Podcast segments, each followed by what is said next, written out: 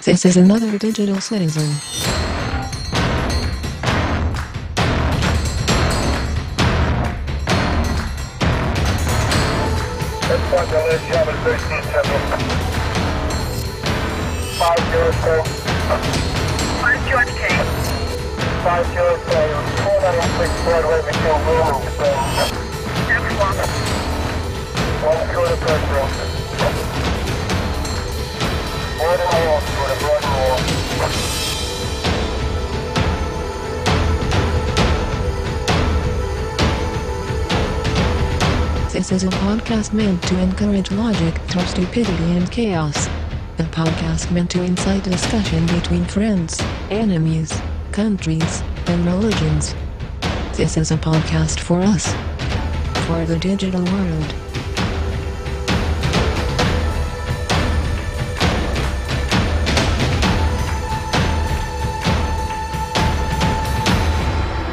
Welcome, citizen.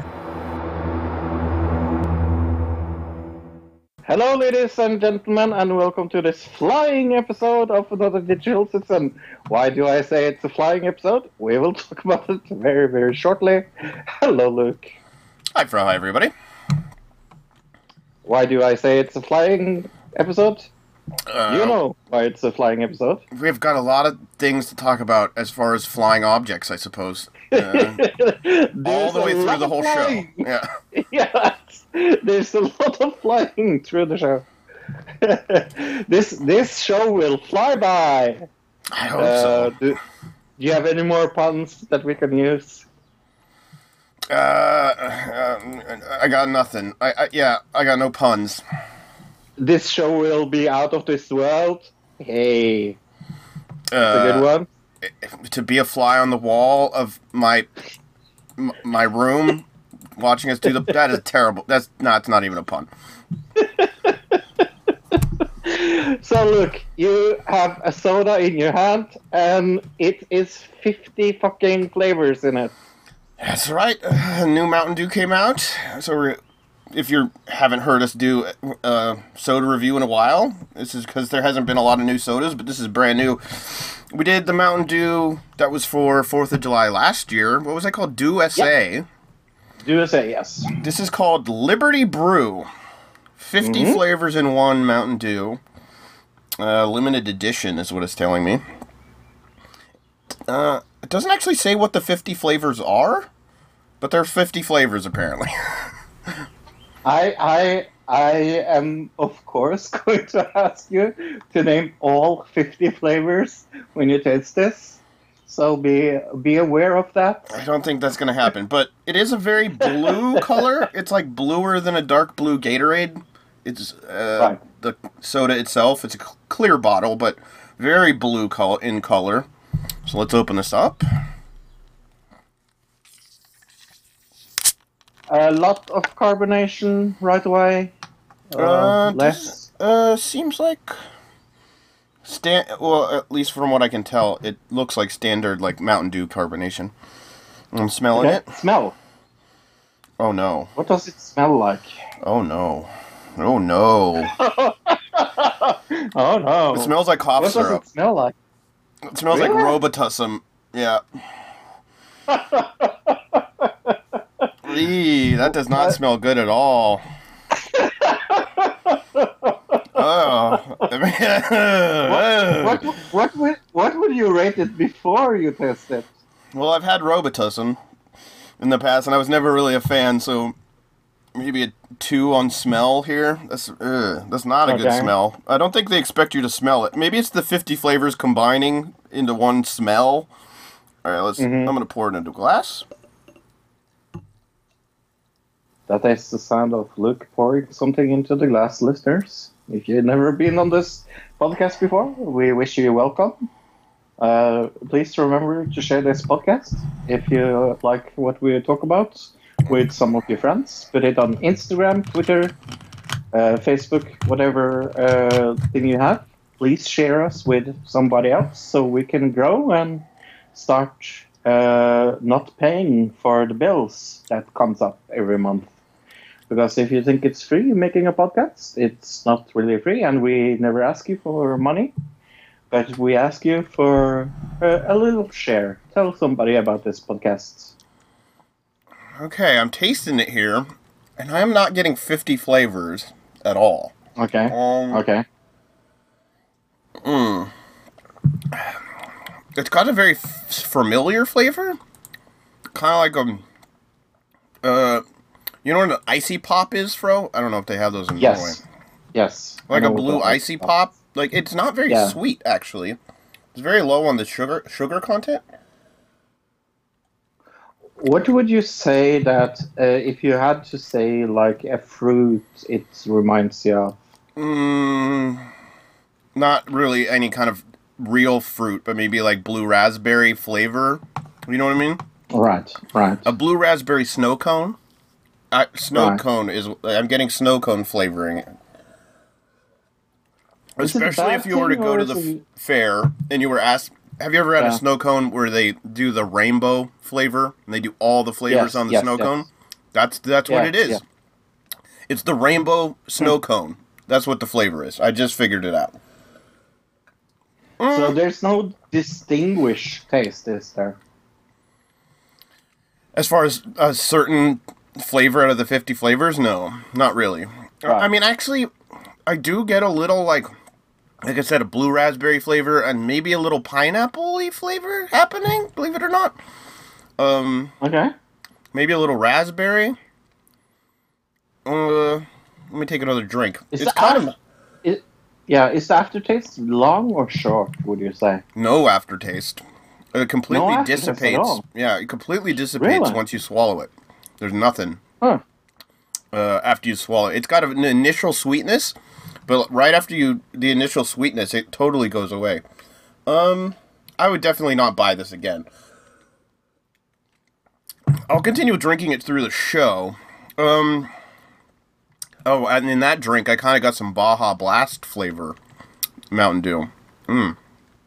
Okay. Yeah, um, it, it's just each drink kind of get you get a different little flavor blast if you're kind of looking for a different flavor. I guess that it does kind of have that sensation to it. That's interesting. So every time you take a sip, it tastes something different. Is it like a Willy Well, no, only when I uh, once I started looking for flavors, then I could do it. But when I was just drinking it, it all tasted Right. like one thing. That one kind of tasted like blueberry because like each time you you can kind of get a different note a little bit, but uh, I don't know. I'll give this a a four. The smell Ooh, really hurts it. that's low. Yeah. Um, the How real problem is I ne- in, in the in the glass though. Does it still smell like the rubbing? yeah, it still tells, smells like cough syrup. Yep. Yeah. I can try it out of the bottle and see if it tastes any different out of the bottle. Nope, the same. Tastes like oh that that sip tastes a little like bubble gum. That's weird. Hmm. Yeah, the flavor's a lot better than the smell, so don't smell it if you're gonna get it. But yeah, give it maybe four, four and a half. It's not as good as uh, Dew SA even. Uh, if I'm gonna compare it to that, and Baja Blast is like way, way up, like way above this. So as far as Mountain Dew products, I'd go Baja Blast if you're gonna go get something in a 20 ounce bottle over this. So Hmm. yeah, Yeah, because this is a 20 ounce bottle. Um, you got one bottle only, I hope. yes, I did. Yeah. I don't know. I don't know if they were even selling this in 12 packs. I didn't see them anywhere at least. So Do you know approximately how much you paid for it? it was like two bucks plus tax. So like ten, so like Okay. whatever two ten. It, it wasn't that bad. Yeah. I mean, I'll finish it during the show. It's not bad enough that I don't want to drink the whole thing. Uh, it's just not something I would buy again, if that makes sense. It's it, for the novelty of it, I can understand it, but it's not something they're ever gonna bring back y- y- uh, year round. It's not. It's not good enough, and that smell is a real. That's a that's a turn off for me from the soda. Actually, when I was at the store buying the soda, there was a lady. I think I bought a burger. I don't remember even where I bought a burger, and I'm eating it in my car before I went into the store. Fro, you know what I mean? Because if you go into the grocery store and you're hungry, I always buy all this just random bullshit I don't need. Do you think? Yep. Yeah. Uh, so I'm eating a burger, and there's this lady.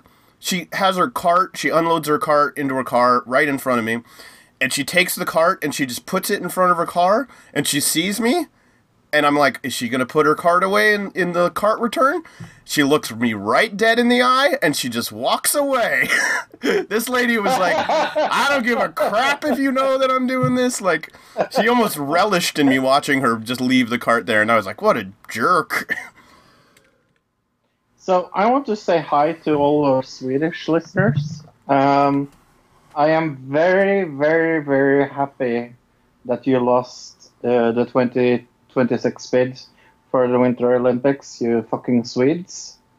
Um, we talked about this. Norway hates Sweden. Uh, I, I, I just want I didn't know about the Olympics, that- though. Sorry? I had no idea that they lost the Olympic bid. That's news to me. Oh yeah, yeah. They uh, they lost it uh, against uh, Italy. Okay. Italy won. Uh, they're going to have it in Mal- uh, Milan Cortina. Uh, and uh, I think it was. Uh, I think it was uh, Milan Cortina uh, over Stockholm. Stockholm, Sweden. Yeah. So that was the two countries that was left in the running, and Italy won. Interesting. I mean, And if I was an athlete, I probably want to go to Italy more than I'd want to go to Sweden, but I don't know. I could be wrong there. No, you're 100% correct because Sweden is a terrible place, look.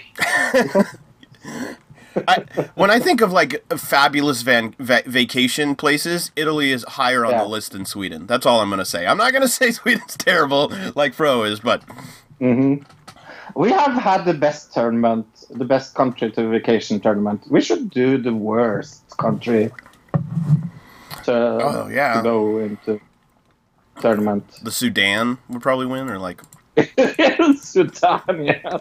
That's up there. uh, I, Iran is up there. right now, yeah, for sure. Mm-hmm. Mm-hmm. Speaking I, of I'm Iran, not sure if. I, I, yeah, that was the the transition I was going to do.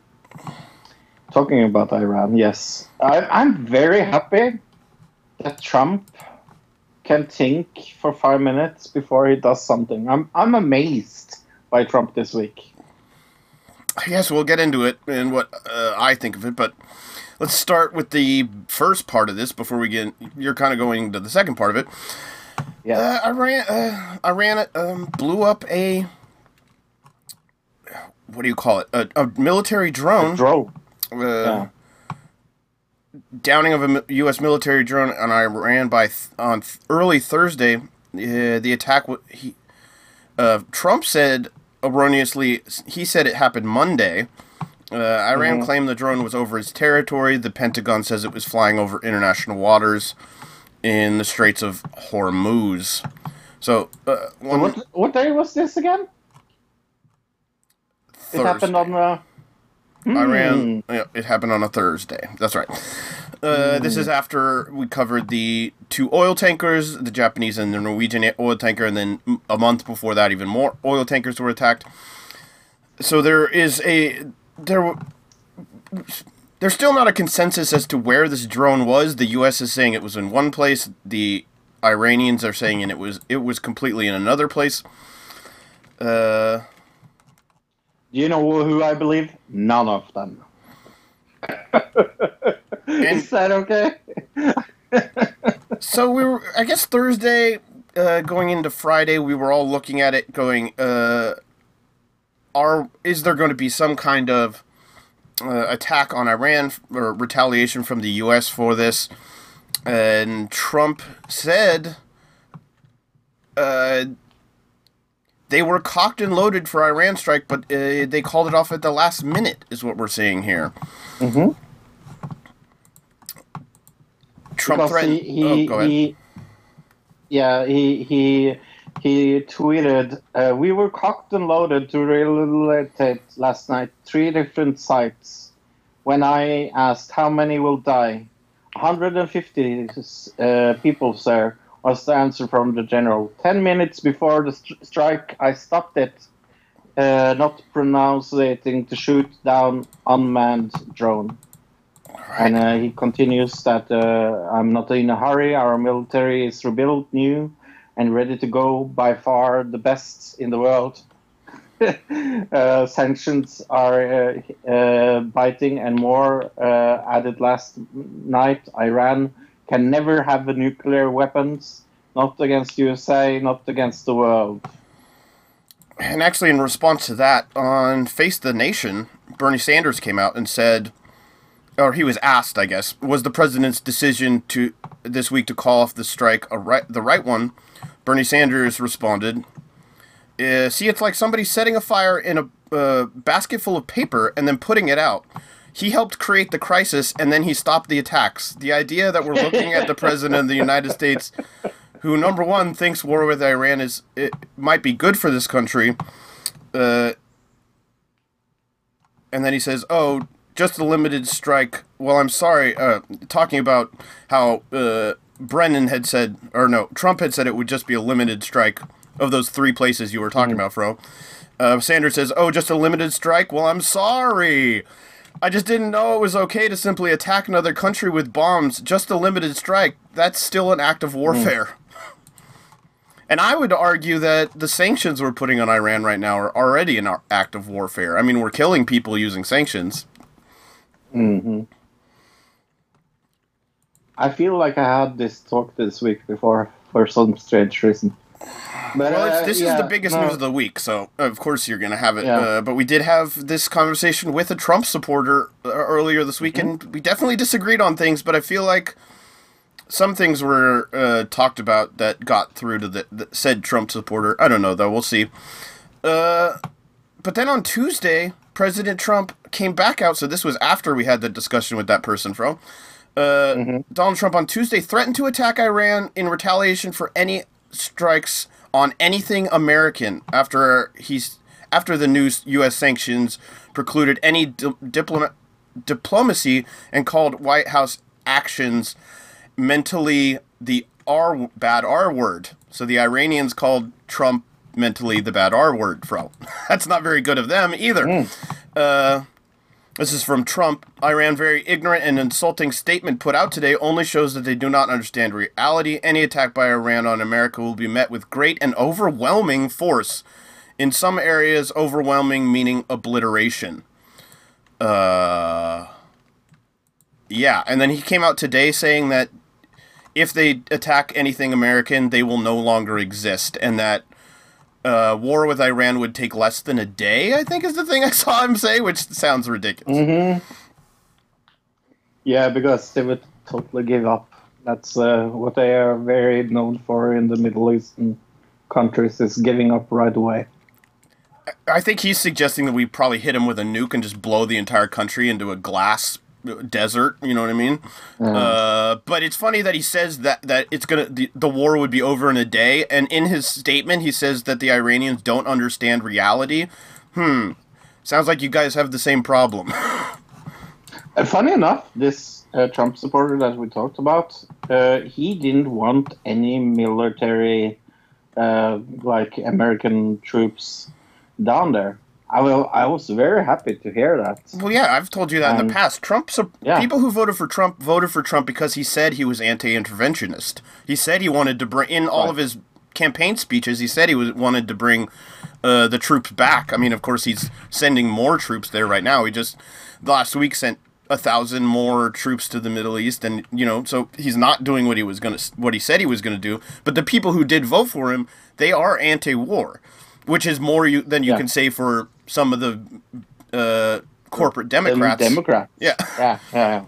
I would say some Trump supporters are definitely more anti-war than Joe Biden or a Nancy Pelosi or something like that. Oh, definitely. But I did ask that same person if Trump did go to war with Iran, would that be a red line for you that would cause you to not support Trump anymore? And he didn't want to respond to that Right. He, question. it was Yeah, basically, oh well, it depends on the situation. Like, this or that, what happened beforehand, and it's like you're either for war or against war, right? So, Right. yeah, this it, it was a little wishy washy, uh, more supporting Trump than anti-war, maybe is what the way I would put it. Oh yeah, definitely. But then again, uh, we also found the only person in the entire fucking world that has never heard about the Me Too movement. That's right. this person, I- thought they were trolling us when they first Yep. said it. Uh, Yep. because we were. I don't I even remember how it and- came up. I was hundred and ten percent sure he was trolling us, to be honest, because uh, eh, yeah, we were talking. I think it was something like I, I said, uh, yeah, they were another uh, part of the me, like it was taken down because of the Me Too movement or something like that. And he goes, "What's the Me Too movement?" And I started laughing because I thought he was joking. Right. I, I- we were talking about wrestling or something, talking about maybe the women's match or something like that, and we mentioned the We- Me Too Right. movement. And he goes, "What's that?" And for Yeah. we were just like, "Oh, ha ha ha," and then we try to start to explain it to him and realize this person has never heard of the Me Too movement. We're just like, "Have you? Are you living under a rock? How have you not heard about this?" And it turned out they never heard it. maybe it was a part of a cult. Right, that's what we thought. yes. Uh, yeah, and it turned out. Sorry, Uh, you, say what? You were in the middle of some. Oh. You were in the middle of this. Uh, Right. Well, it turned out it turned out- afterwards we it was like five minutes into trying to explain what the Me Too movement was that we realized he's not really just trolling us. He actually has no idea what this is. I. It was like Mm-hmm. finding a diamond in the rough. You know, it's like you, the million and one person who doesn't know what the Me Too movement is. There's like dying children in Africa who know what the Me Too movement is. Right. Yeah, uh, I loved it when you, you said it. Uh, you said during the, the conversation. I wish I kind of wish I was you sometimes. uh,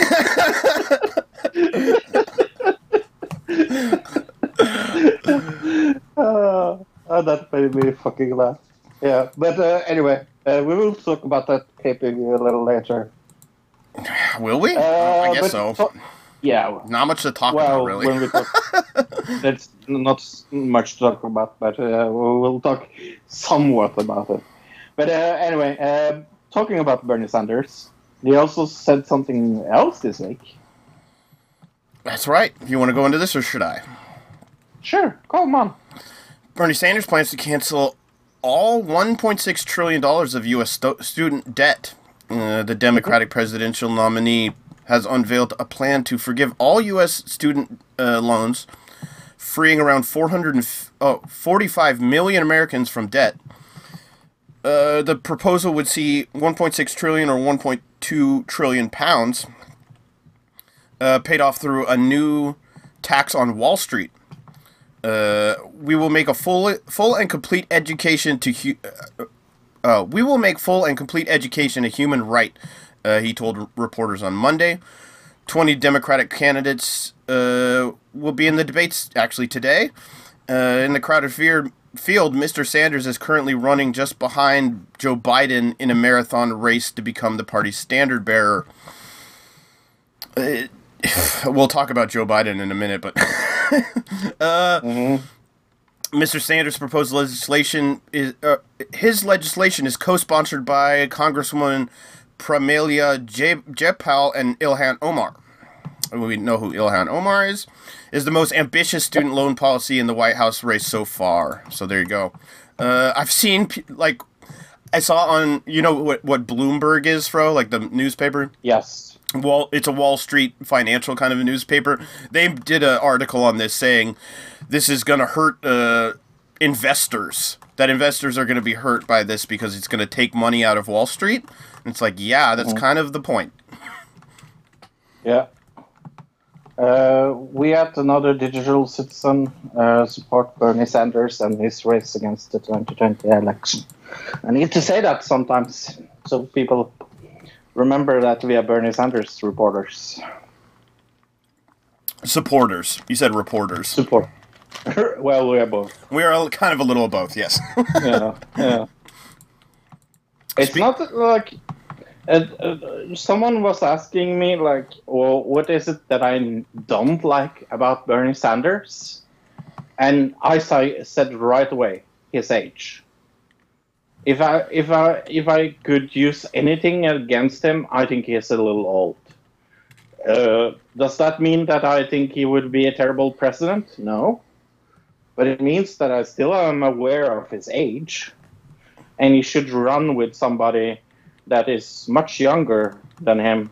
Uh, I have a view on who that is, but Well, I mean, I not mean, every, everybody's woman- perfect. I would have liked to seen him come out on, on Venezuela earlier than he did. He did end up. Com- I would still like to see him come and say something about Julian Assange because I haven't seen him come out and say anything about that.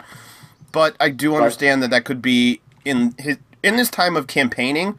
It's a very divisive issue, so maybe he doesn't want to bring it up because he's currently in a campaign. So, uh, but I still would like. To I would have liked to have seen something.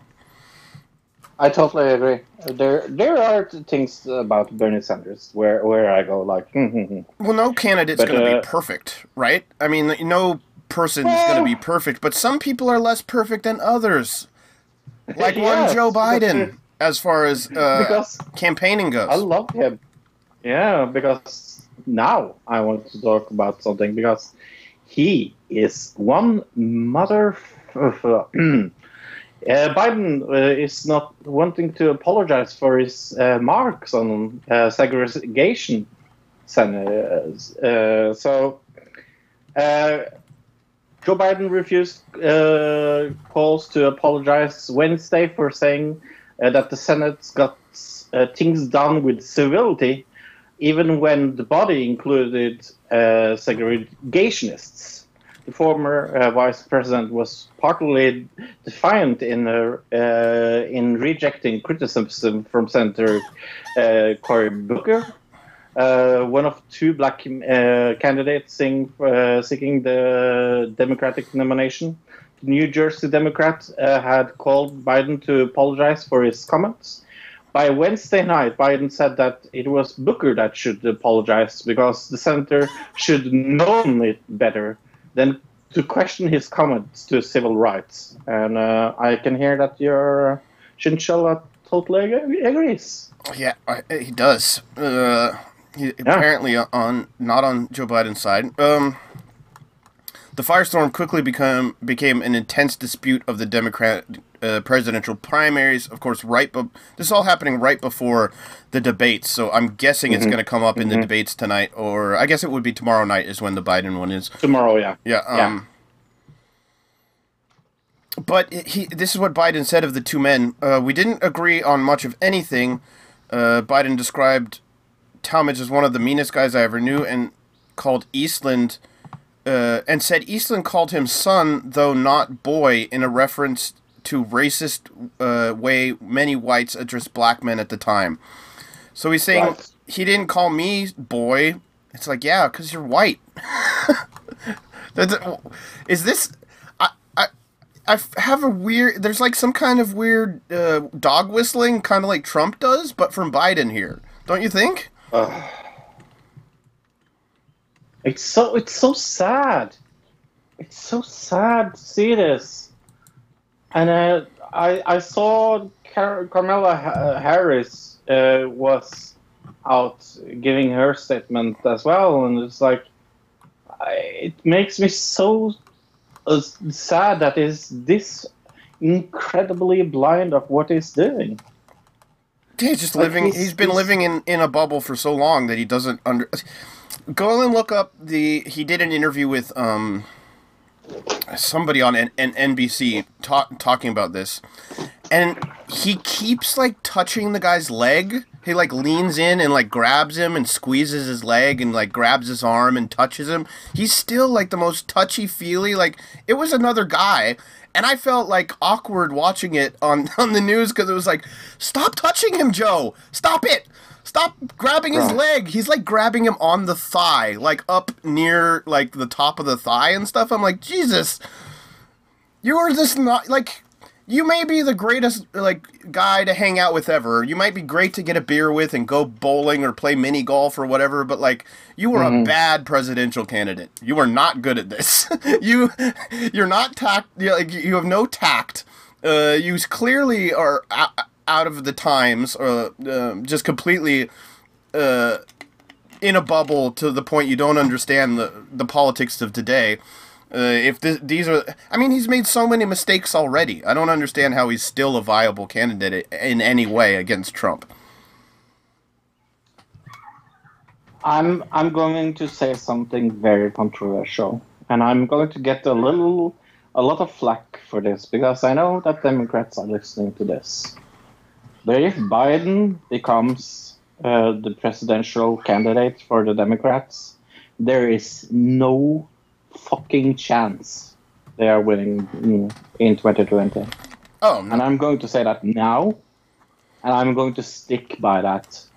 Do I see something else? there's 25 people in the field, and he is like the one person who has the worst chance because he screwed up so many times already. He's just there's too much ammo against this guy. I, I posted a video on our Facebook, another digital uh, citizen on Facebook, if you want to go there, a video from the Humanist Report, I believe it was, uh, and it's Biden in the 90s, uh, speaking on speaking on the Senate floor about raves, fro, and how he wanted to use the crack house law that he inv- he created in the 80s r- crack house laws in the 80s that like put all these black men behind bar for no re- bars for no reason. He wanted to use that same law against raves so that what the crack house law did if if you're uh, the promoter of, a- of a rave or a, whatever a concert and somebody is caught in the venue that you've paid for rented uh, they've got caught selling drugs. They were just a, somebody who bought a ticket to your event. Then the person who's the promoter and the person who owns the building get in trouble. That's what crack house law is. It was a way to shut down raves in the 90s, and they actually did do it. That Joe Biden was all for that stuff. Joe Biden's not even a Democrat. That's the problem a lot of people have uh, with the distinction like a lot of these people who say they're democrats aren't democrats they're republicans in in uh, democratic clothing But I know we we have a lot of Democratic friends that are going to listen to this and, and not agree to us and things like that. Yeah. You are totally you're totally uh, welcome to do that. But I'm I'm just warning you. If you vote for Biden and he becomes the presidential candidate, I I'm I'm I'm I'm betting a lot of money uh, on that he will never ever win against Trump. Because Trump has one very, very thing about him that nobody can uh, take away from him, and that is that he doesn't play fair, he plays dirty, and he knows where to attack Joe Biden. and there's so much so many skeletons in joe biden's closet that trump can bring out and just parade around that it's Yup. yeah. The only thing with bernie sanders he's going to have is socialism. Age. scary Yeah, socialism. It's terrifying. Like what else is there besides that? He can't attack him on age. Yeah, well- like you said uh, about the Well- age thing trump can't attack him on that because he's the same practically the same age Yeah. Uh, okay, from one thing to uh, definitely something else. Uh, it was uh, a little firm uh, called Norsk Hydro that was under the attack this week, and uh, it was uh, attack because some malicious hackers disabled their business and demanded a ransom. So uh, they got into the computer systems of Norsk Hydro, um, and they are a global aluminum. Uh, aluminum. Trying to say that in when you're a Norwegian, it's very hard. How do you say well it? it's aluminum or aluminium depending on where you live Aluminium. Aluminium. I, I find that easier to say. Aluminium. Um, we don't know uh, when, when it was, but it was uh, likely uh, uh, once inside spent weeks exploring the IT systems, grubbing for more weaknesses. Chief Information uh, Officer Jo De Vliegher reopens the ransom note and it appears on the computer all over the uh, company. It's red. Uh, your files has been uh, encrypted with the strongest military algorithms. With our, uh, without our special decoder, it is impossible to restore the data. This is awful. So uh, the entire uh, workforce, thirty-five thousand people, people, thirty-five thousand people had to resort to pen and paper, and uh, production lines shaping uh, molten metal were switched to manual uh, factions. In some uh, long cases, retired workers came back to help colleagues run things the old-fashioned way. Uh, and in many of the cases, production lines simply had to fucking stop. Yeah, it says. Uh, uh, where does it say it? Oh, here it is. 22,000 computers were hit across 170 different sites in 40 different countries. So this was a massive attack. Uh, and it says that law enforcement says this is the gold standard uh, uh, of information industry security. Not only did they refuse to pay the hackers, but they also ha- they've also been completely open and transparent with the outside world about what is happening to them. Uh, Actually, I saw another thing here in America that is exact opposite. Florida City pays six hundred thousand dollars to a hacker who seized its computer systems. so here in America, they did Yeah. they actually paid the ransom, and it looks like they did get uh, they did get their access to their computers. Which I mean, the, the whole thing is like, if you pay them, what it, what is that? What it that doesn't necessarily mean they're going to unlock the computer. They could just then No. extort you for more money, right? Yeah. And uh, I, I mean, I am very proud of Norsk Hydro. Uh, that's a Norwegian uh, company, and that they have uh, used 45 million pounds on recovering uh, this instead of paying one sim- uh, single cent to the people that are trying to get their money. I'm very proud of them, of how they have been open about this and and and have not given any, into any demands. Right. Uh, you think taxis are made out of aluminum, Fro? I think so, yeah. Well, I think they'd have to be made out of some light metal if you were going to make flying taxis, because it couldn't be like Yeah. a steel flying taxi. And it's funny enough, also Olympic news. Apparently, flying taxis could take off in Paris for the 2020 or the 2024 Olympics. Uh, the flying taxis could be part of Paris public transport network in the next five years. The plane maker Airbus, uh, oh, Airbus has teamed up with France's transport operator to explore the vi- viability of electric vehicle takeoff and landing vehicles uh, in time for 2024 Olympics. Uh, the t- feasibility study will look at such things as design, maintenance, uh, urban in- in- integration, infrastructure, and low altitude air traffic management.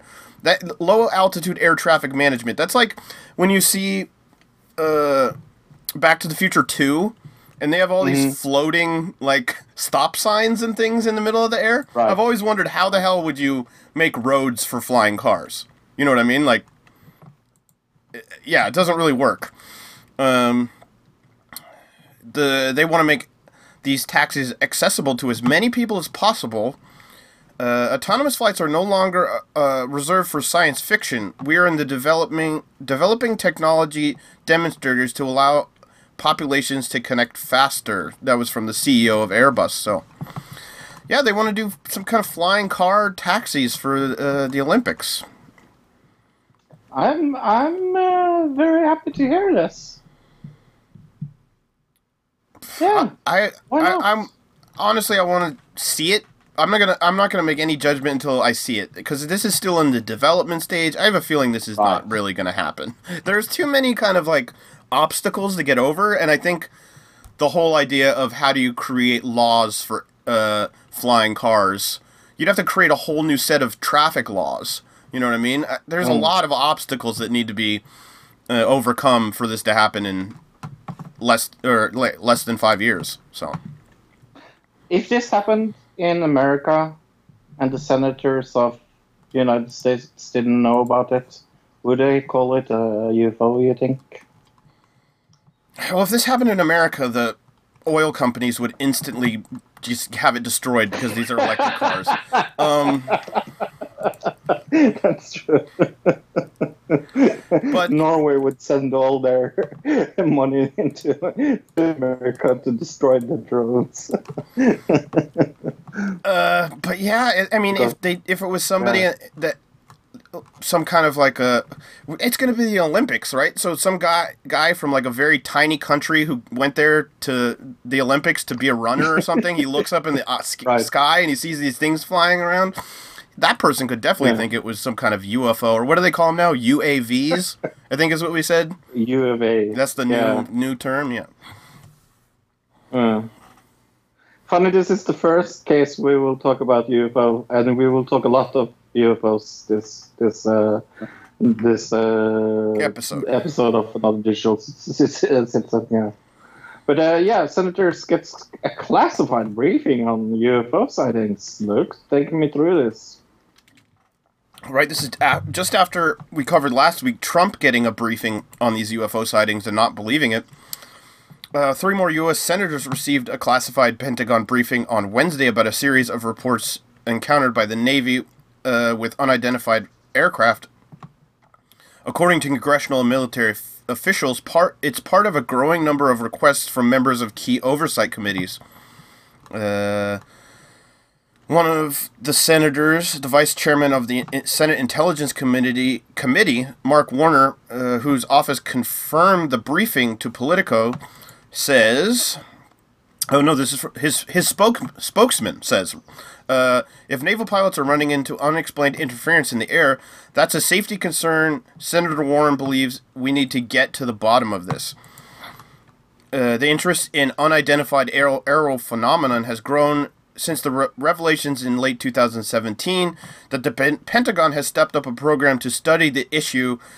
Uh, Senator Harry Reid interviewed multiple current and former sailors and aviators who claim to have encountered highly advanced aircraft that appear to defy the laws of aerodynamics when they one when they intrude on protected military air, airspace, some of which were captured on video and made public. If we also covered those in the past. So yeah, this is all about the stories we've covered in the past and now the it's gotten to the level where this where Senate officials are saying we need we need to be briefed about this because this is actually becoming kind of a big deal. And then uh, in uh, Kansas City, uh, no explanation flying objects over Kansas City. Lo- Locals suspecting aliens flying objects over Kansas City on Thursday. Of course, it's on Thursday. Night uh, uh, sparked uh, interest of locals, and for a while had stumped people looking for answers. KMBC uh, 9 in Kansas City said on Twitter that it had uh, fielded several calls regarding two strange uh, orbs over uh, Kansas City International Airport. And we see a tweet here uh, from KMBC, right? And what Uh, would you, would you like think this looks like? It looks like a kind of a white dot in the sky. Oh, KMBC, right. Uh, not Yes. N- NBC. Uh, for some reason, Sorry. the tweets are not loading up for me. I'm not really sure why. Oh, there they go. Sorry. Yeah. Uh, definitely just looks like kind of a white dot. Yeah, it doesn't look like Yeah. anything super spectacular, but we do have a video here that's not from a news station. This is actually just from some guy's barbecue, it looks like. Yeah, uh, we should uh, watch this, shouldn't we? yeah. Are you ready? Yeah, give me countdown. In three, two, one, play. It's killing it. All right, we're here at Marvin's house. There are Okay. Up here in the sky. Okay. Can't figure out what they are. I don't see that. I saw Yes. one. It's like right there. Oh, I can see that oh, one. yeah, yeah. Oh, yeah, White yeah. dot there, it just flew right over. Because, And he's yeah, the go fly- The next one. There. He's getting ready to go What is right that? there. It is right. Oh, there's the other one. I see it Yeah, through the it's right in clouds. middle cloud. And I think Yeah, that yeah, yeah. black thing is like, uh, a normal flight. but I think it's like a, a military jet, not a. It didn't look like a passenger plane. but it, it ain't moving. The clouds are moving, but it's not. So it's two very visual white The That's He right. says balloons. Yeah, I, I, I can see why he thinks it's a balloon. But one of the biggest trouble is that it's so um, visible. Well, it could So be really up. giant, actually. I think that's good enough. We can pause it there. One minute in. Actually, if you read down here, uh, story continues. Uh, according to DARPA, which we've talked about in the pa- past, uh, Mhm.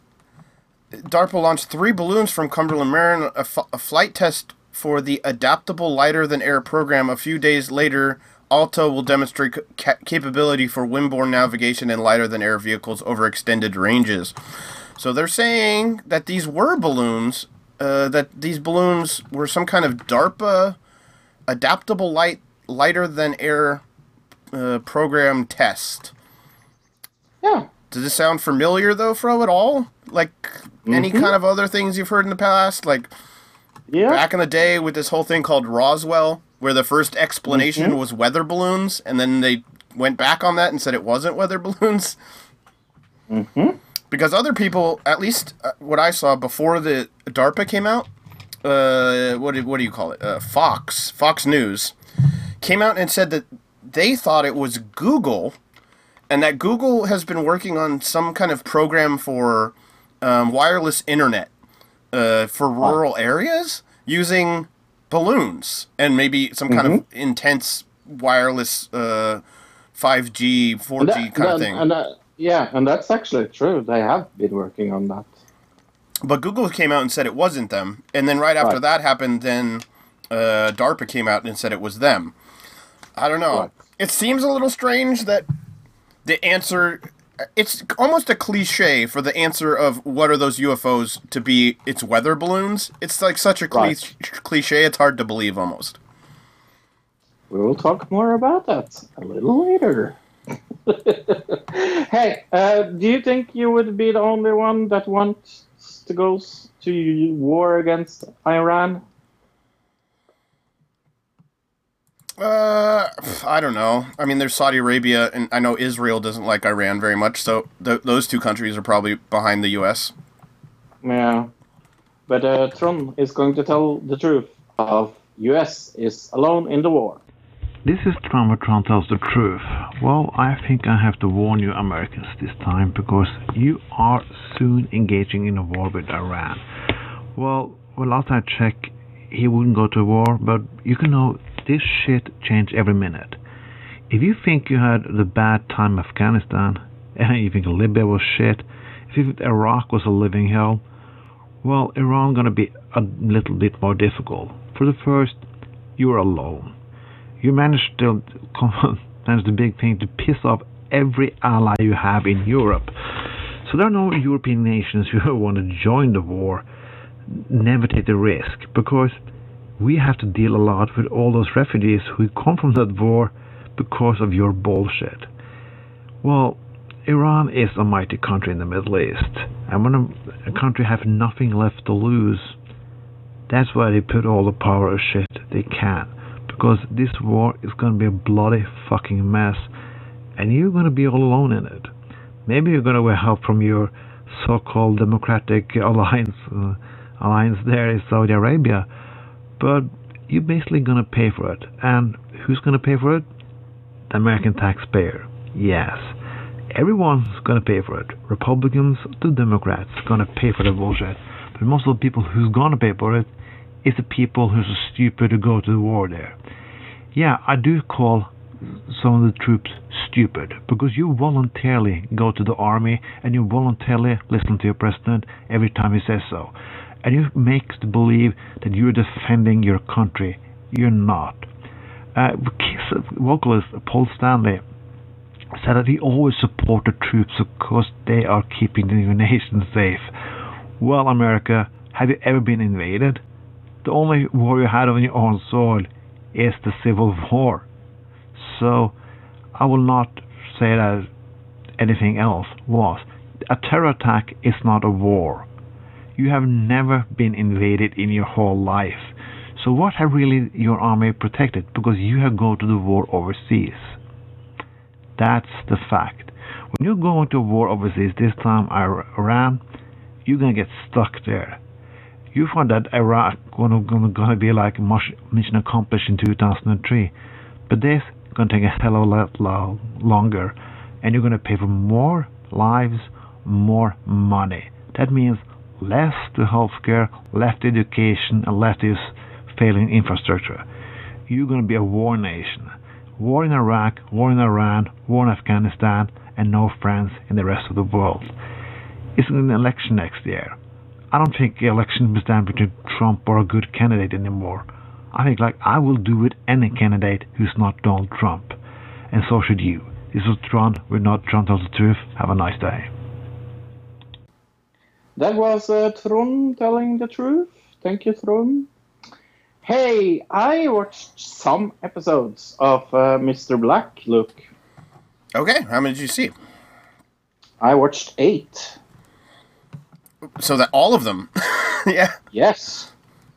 Um, uh, I'm, I'm I'm going to be uh, very brutally honest and also very complimentary. So first and foremost, I liked the premise of the show. I liked uh, the character of the dad in the show, and I liked the son. I think maybe the daughter is uh, the weaker of uh, those three. Would you agree to that? But I would say she's more of like a secondary character in all in the story, kind of. Right. But I, I felt I felt uh, uh, I felt uh, very uh, away from their relationship, and and that's kind of the premise of the whole thing. Is like uh, uh, we're we're supposed to like uh, like them together. I think you're so maybe you're missing a little bit of the point because think about the beginning of the show. Who are the two, two first characters you you meet? Right. It's it's the dad and and uh, and the and the guy. uh, and the guy. Yeah. Right, they're the main character. She is a secondary character Yeah. to it, but she's part of the plot line. So I understand what you mean, but uh, she's not supposed to be a main character. If that's if that's the point. Right. No, but uh, I, I'm, I'm, I'm, I'm, I thought this was very, very, very, very funny, and I think my favorite scene all through the show was him playing uh, uh, the music on his scooter and showing him the Bob Bob Dylan lyric thing. I I think that cracked me up so much that I could almost not breathe. That was hugely funny. Mm-hmm. I give, I give this. Uh, I really liked the last episode. Uh, I liked the dynamic he had with his ex-wife, uh, trying to get his ex-wife back, and all the things about that as well. Right. But the acting, acting in this from uh, from the dad's point is so strong that everybody else comes kind of in in the shadow, and that's my only negative thing about it. Where where where I feel like the two main characters, yes, they were two main characters, but I I still felt like he was the weaker part of it, the the boy than No, than, I would agree. father. I think everybody else is a weaker actor than than the dad in in this show. Right. Uh, and I think the show would never be allowed to be made in America. No. Just the premise, the premise of it alone Yeah. would cause like an insane backlash. But it's a funny premise, you know. and it's very Australian. It's very Australian, and I'm I was very happy. But it works. It works on a on a very uh, universal line. But I I will give this whole show. Uh, I will give it a strong seven point five. Okay, yeah. Yeah. We've talked a lot about it before, but just to recap so people know what what it's about if this is the first time they're listening. Uh, why don't you do Sure. a real recap kind of about maybe just the first episode what what uh, the build up is for the show.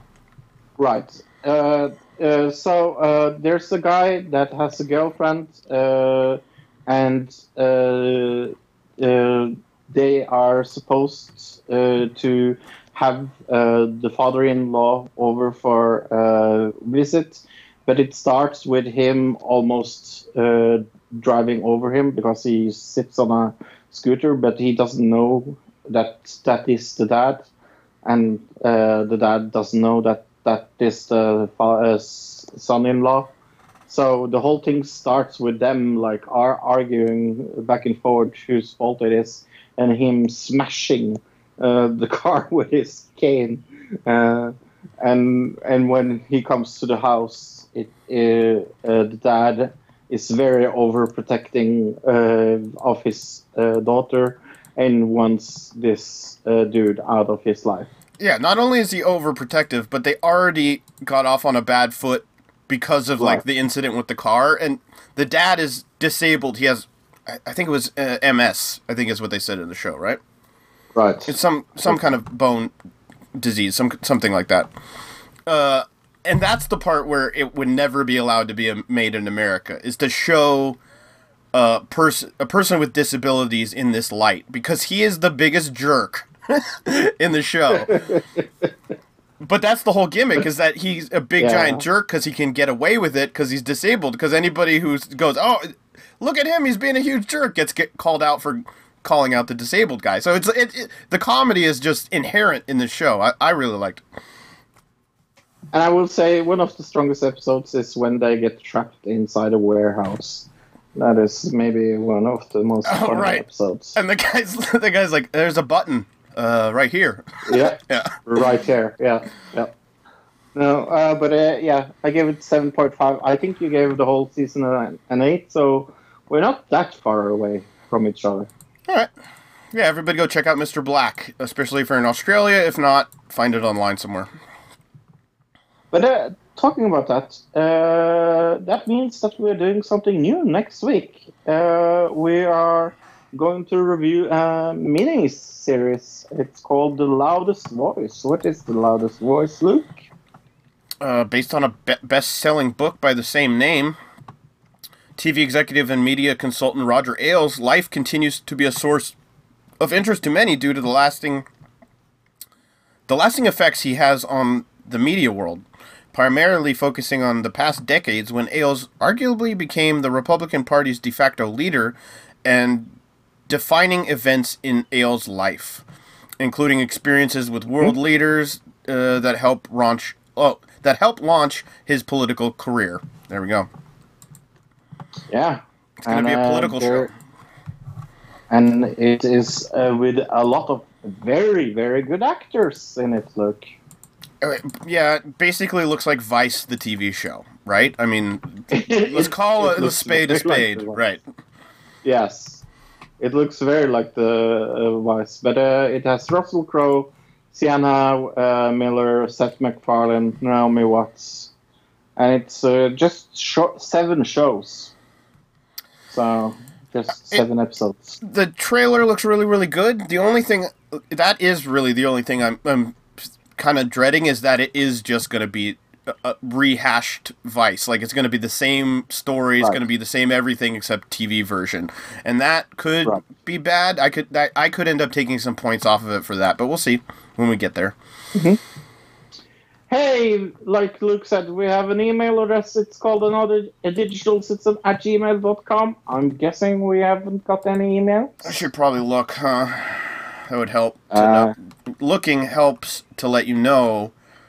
Come on. that we never get any mail. Right. Yeah, uh, but I can plug our uh, Facebook page. It's another digital citizen on Facebook, and if you find me there, you are fucking amazing because I'm not there.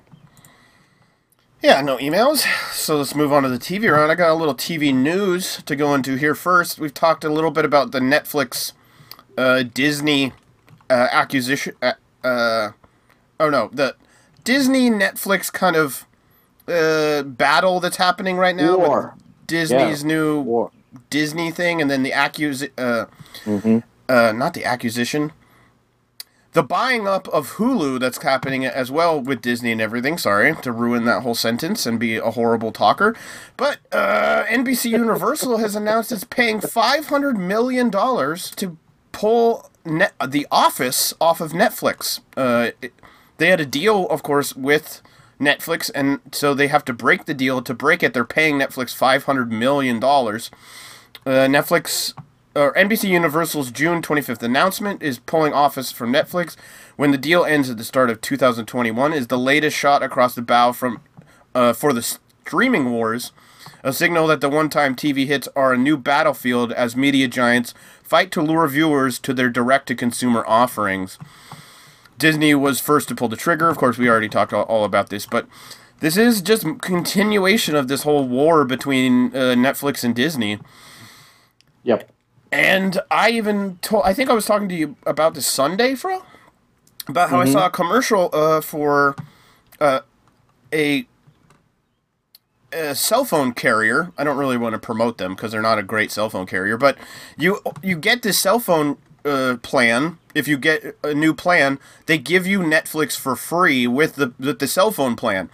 Uh, I think this is a way that Netflix is trying to maintain subscriber numbers, uh, especially once the Disney thing happens. Because if you get if your phone plan automatically gives you Netflix, why are you going to go pay for something else if you already have Netflix for free, right?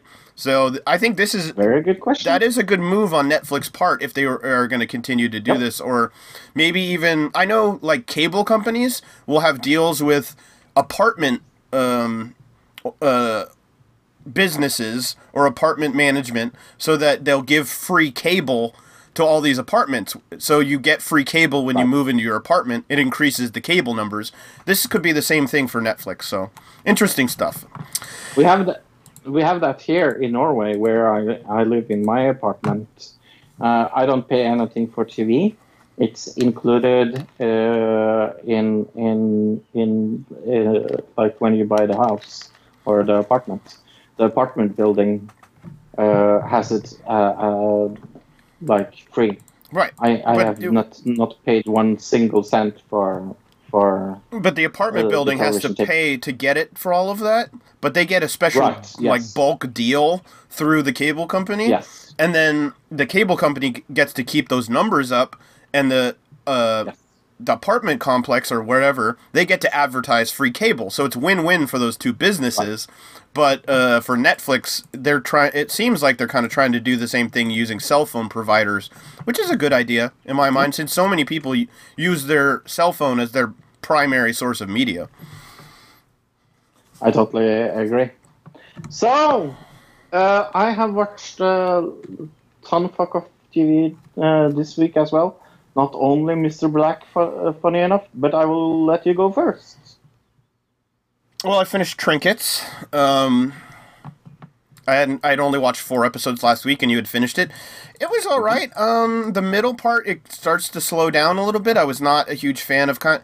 There's a scene in this where um, it's the episode where they have the birthday party and they have Oh, like yeah. it's like Yeah, this. yeah, yeah. It was a very boring, slow episode. That episode and maybe the one after that. Mm-hmm. I have been on that boat, that birthday party, that that boat. They have the birthday party on. That is a real boat, uh, the Spirit in Portland. I've been on that. I've actually partied on that boat. I got very, very drunk on that boat before. Um, and the other thing I was going to mention about the show about Portland, there's the scene where she's meeting with the older singer lady, which that whole relationship between her and the older singer lady is a little creepy, don't you think? Mm-hmm. Oh, yeah. yeah. She's got to be 20 years older than her. And there's no mention of At like least. why are you dating a high schooler? That's never mentioned in the show. Right. That seems a little strange to me. But there's a scene where they're on the bridge and they're having this deep discussion in the rain. You know that, Fro? Mm-hmm. Mm-hmm. Nobody in Oregon owns an umbrella, Fro. No, p- people in Oregon don't use Really? umbrellas. Like we have a very similar climate to London, and you see those classic shots of uh, you know uh, middle of London Square, and there's all the umbrellas. You know what I mean? In Oregon, we just put up our hood like hoodie and run through the rain. We don't use umbrellas in Oregon. I don't know. Like if you see somebody in Oregon with an umbrella, you go, "Ah, not a real Oregonian." It's it's just how it's that's how Oregon is. I don't Really? know. Yep. Wow. Um, I watched. Uh, I I call this show the most generic police show you will ever watch in your entire fucking life. Show. It's called L.A. Finest. Uh, I saw the whole fucking season because why the fuck not? It is with Jessica Alba. Uh, Wow. Okay. That Gabrielle, U- yes, hmm Gabrielle Union from ABC's. Do you remember when we talked about her before? The name the name is super so- familiar. Yes, uh, Gabrielle Union, the new judge on America's Got Talent Sure. that we talked about. Yes, and also from uh, She's All That or whatever that dancing fucking movie was. Uh, Bring It On. Yes, and things. Uh, Ten things I hate about you. Uh, this is the most generic police show in the entire fucking world. Uh, I kind of liked it, uh, but you have to leave your brain aside. Uh, I I like Jessica Alba. She's she's good in this. Uh, Gabrielle Union, I don't care about, but Jessica Alba is is. I'm going to say something maybe a little controversial. She's a little under uh, underrated actor. but uh, uh, I give this a five point five. So you've never seen the movie Blue Crush, apparently. I ha- I have. Okay. And she's terrible in that. Yes, Uh, all right. she's so. She's also terrible in the Fantastic Four, by the way. Speaking of Blue Crush, I saw a show called Reef Break this week. Yeah, me too. Uh, season one, episode one. Uh, this is about a surfer lady. That's why I transla- transitioned from that movie. Um, whoa, what are you doing over there? Uh, Sorry. it's about a lady who was a former professional surfer who I don't know. She be Also, was it? She was also a thief and an undercover FBI agent, or was she an undercover FBI agent, or was she a thief, or was she a surfer? I have no fucking clue. she's definitely a surfer. That's the one thing we do know. The rest of it, I'm not really sure Right. on. And is she supposed to be a good guy or a bad guy? I'm not really sure because I have towards no clue. towards the end of this, she basically takes a bribe for extortion and, and is like, No. And the other cops are all like, "Yeah, okay, you took the money." It's like, who is the good guy in the show? I'm not really sure. Uh, she takes an entire house as a payoff. I mean, Yep. that's not something the good guy does, right? Could be wrong Yeah. here. Um, the acting is horrible. There's one Oh. exposi- exposition court scene in this where they're like. oh. You really don't know what's going on. They go in this court scene and the judge explains like the whole plot line to you. It's very bad. Right. Um, overall, I gave this show a four. Wow, you're nicer than me. I gave it 3.5. Okay. Uh, yeah, uh, I watched uh, Card Sharks uh, with Joel McHale uh, as a host. Uh, I watched it mostly because Joel McHale is the host.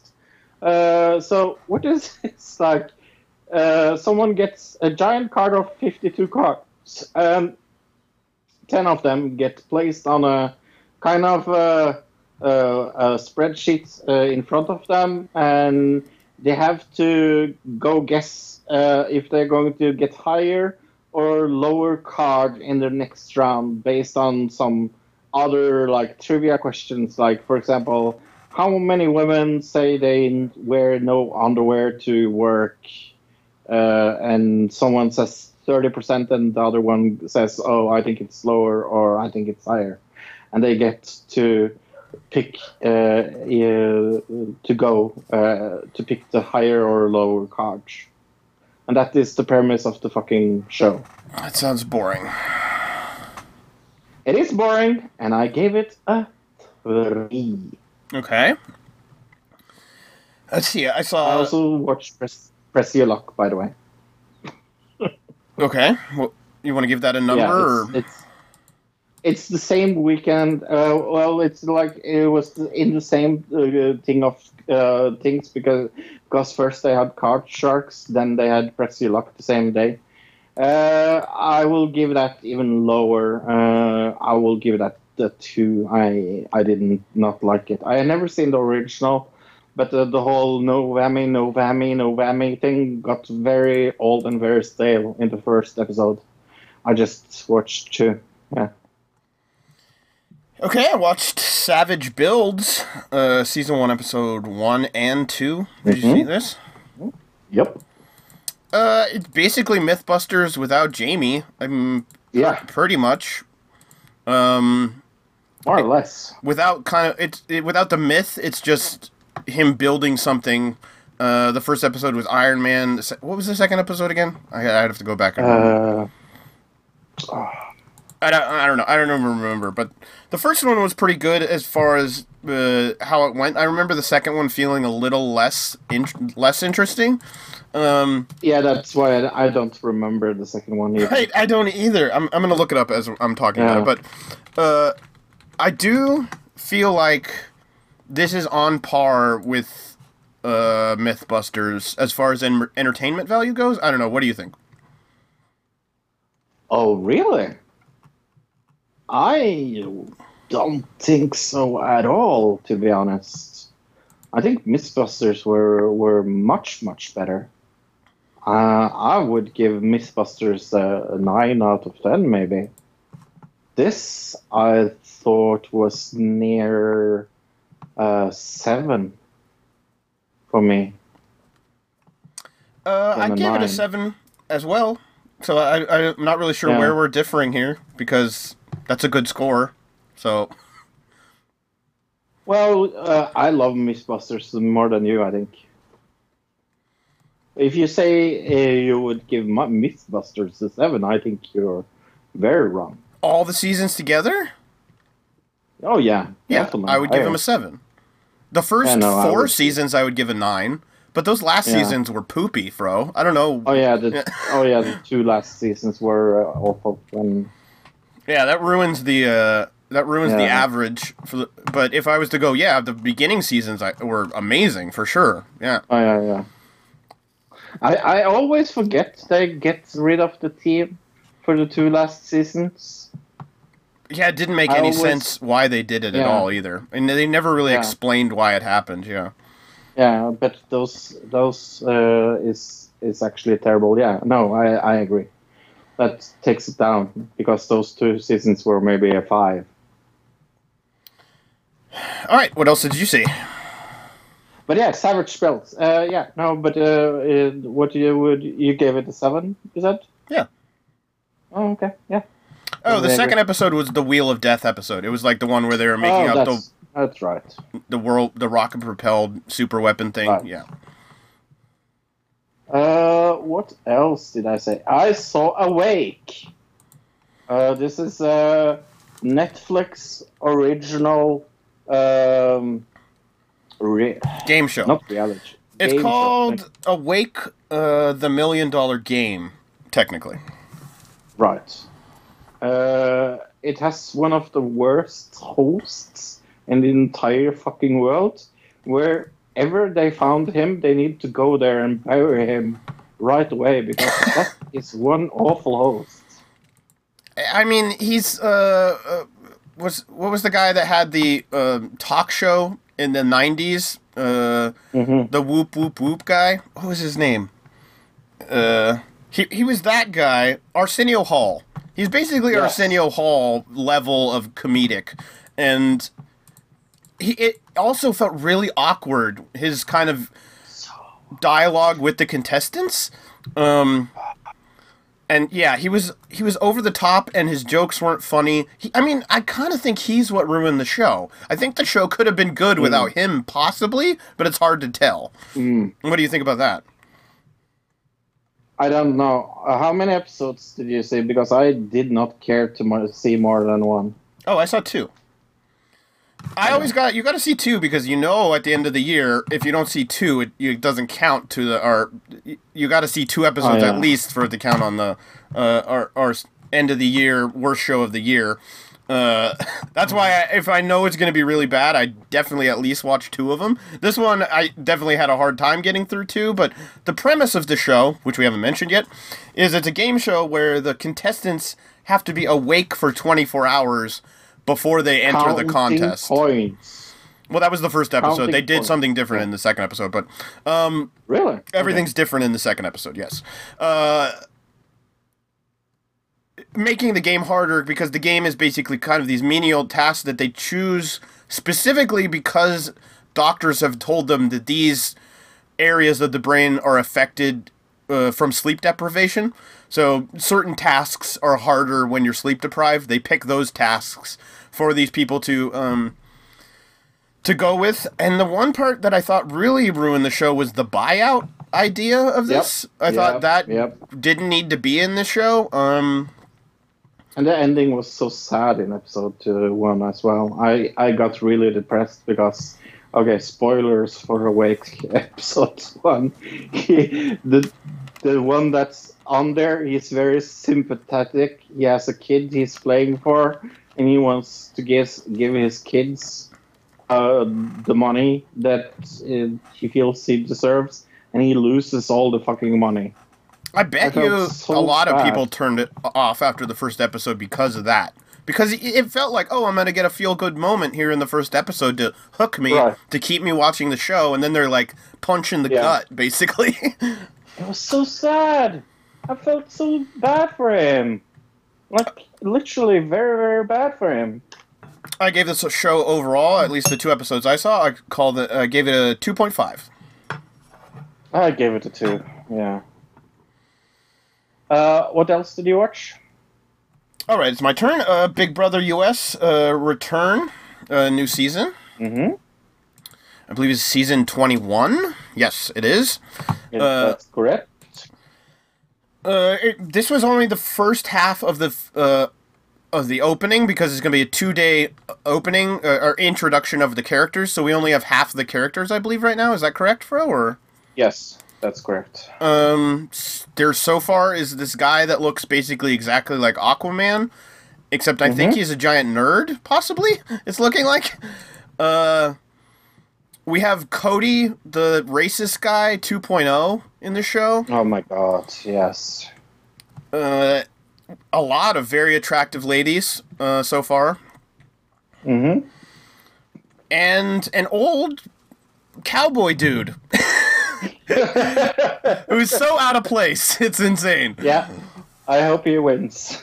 I, he is kind of entertaining. I mean, he's got jokes and everything, so yeah. yeah. Uh, yeah, no, this episode felt very strange because, like, we we we we spoke a little about this on Sunday when when people weren't listening. Um, but um, uh, I think I think it felt a little strange because uh, because they are trying to do the UK model, and they never have done that before. I mean, they're doing it to a degree. They're not doing the outdoor venue Right. and all that, but they are doing the introduction bit and then like, le- but they're not letting them in one at a time. They're doing the normal U.S. half and half, but um, Right. They're doing it over two days, which is very UK, which is not usually how they do it in the US. Yeah. Uh, but yeah, no, I'm I'm satisfied with episode one. I thought it was a good episode.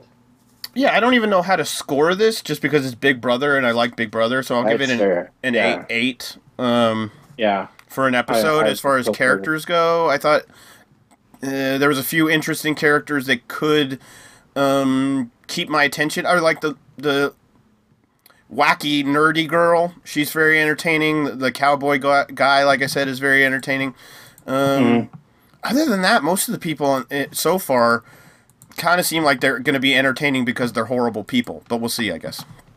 Yeah, especially the racist fuck.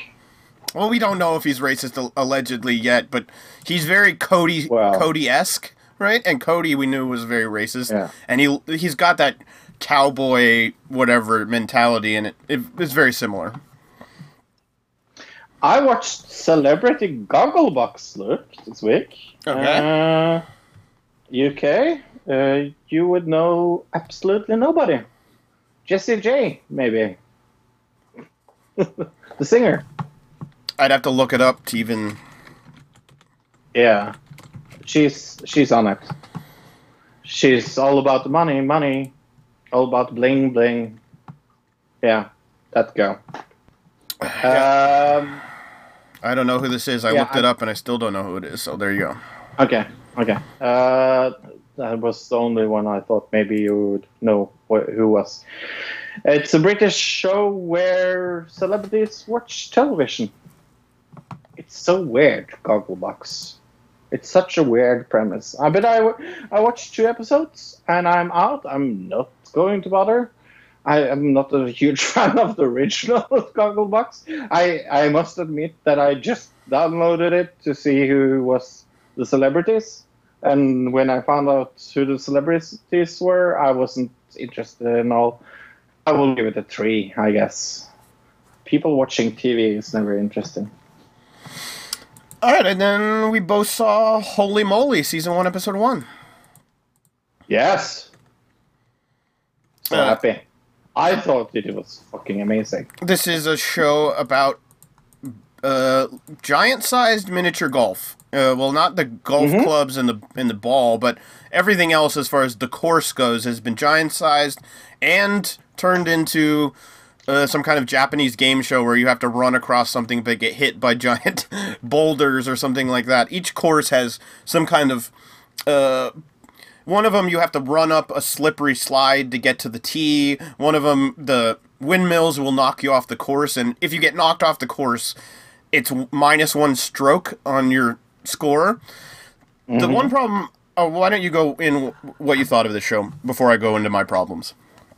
Uh, uh, they had Stephen Curry as uh, one of the executive producers of this, and I was like, oh, fucking hell, Stephen Curry, I don't fucking care. But they used him perfectly during the show. they start with him in a in a very like PSA thing in the beginning, like, "Hello, my name is Stephen Curry. You're going to watch me now, and in the middle of the show, and at the end, I will come in. Otherwise, you're not going to see me." And it was very like it was very dead dead-handed delivery, so it made it funny that he's not involved as much as he is, but. then the way they bring him in with a helicopter is so funny because like one of the heli- uh, commentators goes, "Yeah, and we used our whole whole pro, uh, budget on this helicopter here with Stephen Curry." So uh, I loved it from start to finish. I I, I I've heard uh, Luke's complain about it, and I totally agree. But for me, this first episode was a fucking nine. Look, I fucking loved it. I have never had that much fun with a reality show before. Uh, okay, my first problem with this is uh, the contestants themselves. Some of the contestants Right. are just normal. One lady's like a, a school teacher, right, and another one's like a librarian or like a like a legal clerk, and then the other contestants are professional mini golf golf players. Yeah. or yeah. uh, or another one is a, like a golf pro. Yeah, but the the one guy, the punk kid, and the Mm-hmm. um the guy who ended up winning. Uh, I'm not going to ruin that. But uh, they were both professional mini golf players, specifically, Right. not regular golf. Um, the one guy called himself the bad boy of mini golf, right? Uh, Mm-hmm. The mixing of regular people with professionals—that's not really a very great uh, not a great way to set it as a fair contest. uh, I, the jokes in this are the best part. All the comedy bits. Uh, the lady getting knocked off the thing twice in a row was hilarious. I, I laughed my ass off at that. Yep. The biggest problem I had with is the gameplay. Everything's amazing except for the way they edited together the gameplay because they didn't show you a single hole of this game from the tee off to the to when they make the to, till when they finish. It's all cut back and forth between. I think it's ten players one on one, so five different groups, and you're trying to follow around all these hmm. five different groups, but you never get to see one set of people finish an entire hole because the whole time they're bouncing back and forth to all these different people. So it was really hard to keep. Uh, it was really hard to keep uh, a notion as to who's leading, who's not leading, who's going to get to the end, who's the build up for it was not there for me. So once it got to the final hole, it was like, here's the people at the final hole, and it's like, how did they get there? Why did they get there? Did they make any mistakes and then have to overcome the obstacle? You know, that like they, Right. if they do show you this that stuff, they show it to you out of context. To me, that really hindered the show, um, but it's still hilarious. So I'll give this show a six point five. Yeah. I, I just bought it. I just bought it and I had so much fun with it. Uh, things that you don't will care about. Uh, I saw a true crime series called Village of the Damned. It was very, very, very good. Uh, uh, the first, uh, it's about this village where things has happened through the years. Uh, and the first case is a terrible case where uh, someone kidnaps and kills a child, and someone takes the blame, and it suddenly looks like it wasn't them, and things like that. And things has happened in this village over time, and every episode is like a new case from the same village, and they look into like, is there a more overarching problem with the village, or what is this? So this So isn't based. very interesting. This isn't based off the John? Carpenter film, right? No, no, no. Okay. not at all. But uh, yeah, I recommend it. I gave the first episode uh, seven point five. Did you ever see Village of the Damned, the John Carpenter film? Of course, I watched. Okay. Little show down. I'm just making Yeah. sure so that you know that it's not not ac- okay. All right. Okay. Uh, no, that's Oh, all yeah, I yeah, saw no. for TV. I love horror movies, so yeah. Uh, yeah, the last thing I watched uh, this week uh, was called Dark Season Two. Uh, it's German uh, television show. Uh, you can also watch it in in dubbed if you want to on Netflix. So you don't have to watch watch, watch it with German people talking. But I recommend it in German. But that's my personal taste. It's very dark, and if I tell you the plot, I think probably uh, Netflix would ses- uh, send an assassin after me and kill me because if I tell you anything about season two, I will fucking destroy it. To be honest, because it's where it. Uh, I will say this: it, l- it leaves up where season one ended, and it goes on. Uh, I don't remember you talking But, about the show uh, last year. So did you watch the first two seasons just now, or no, I Okay. watched Dark season one last year. Yeah, yeah. I just don't remember it. Uh, but right, but I, I I think this season is actually better. Uh, and I also read that they have a four season story arc. Uh, and I'm very happy to see that uh, they have made a commitment to end it when it's where where it's going and things like that. And I think you will love it. Uh, there's a lot of time travel in this. Not to destroy anything, but yeah. Dark. Season two. all right, let's move on to our main topic. Yeah. Uh, or as I call it, thanks for stealing our our D, Joe Rogan. Right? Well, I mean, he had to have scheduled this at some point, but there's a very strange amount of coincidences happening with the fact that we decided this was going to be a main topic this week, which we make we schedule our main topics and everything else probably two and a half months in advance, uh, depending on how far I, far I decide to schedule in advance. Uh, so this this has been on our books to do Bob Lazar as a main topic for at least two months, probably a little more than that. Um, and then this week, Joe Rogan comes out with a podcast interviewing one Bob Lazar, like the day after Yeah. we did our podcast last week. It came out on a Thursday, Thursday, Thursday. Um, not only that, Netflix on Friday uh, releases the 2018 documentary uh, about Bob Lazar, um, area what Bob Lazar, Area 51, and flying saucers. Uh, Right. That came out on Friday, which it was a 2018 documentary, but they put it on Netflix on Friday. And then I go over to my parents' house on Saturday, and I walk in, and my dad is watching Discovery Channel, and they're doing a show about Bob Lazar, fro. Mm-hmm. Not even joking. Three times this Um, week. I believe you. I believe you. That's why why I say you don't have to steal our RDs. You uh, you, you can talk to us. We, we promise you we won't bite you, Joe Rogan. I we love that you listen to the podcast, but please don't go on our Google Docs and and steal our IDs. Well, oh, I don't think it's just Joe Rogan is the thing. I think it's something in the ether right now with UFOs and aliens because we also have all these news story, the two news stories we covered in the news that all happened this week, and then the we talked about the same news stories related the two weeks coming up to that. So I think there's something in the in the the consciousness of the time period right now uh, that people are really interested in UFOs and specifically Bob Lazar because he's probably one of the most interesting stories about UFOs there is. So let's get into that. That Yeah. So who's Bob Lazar, Luke?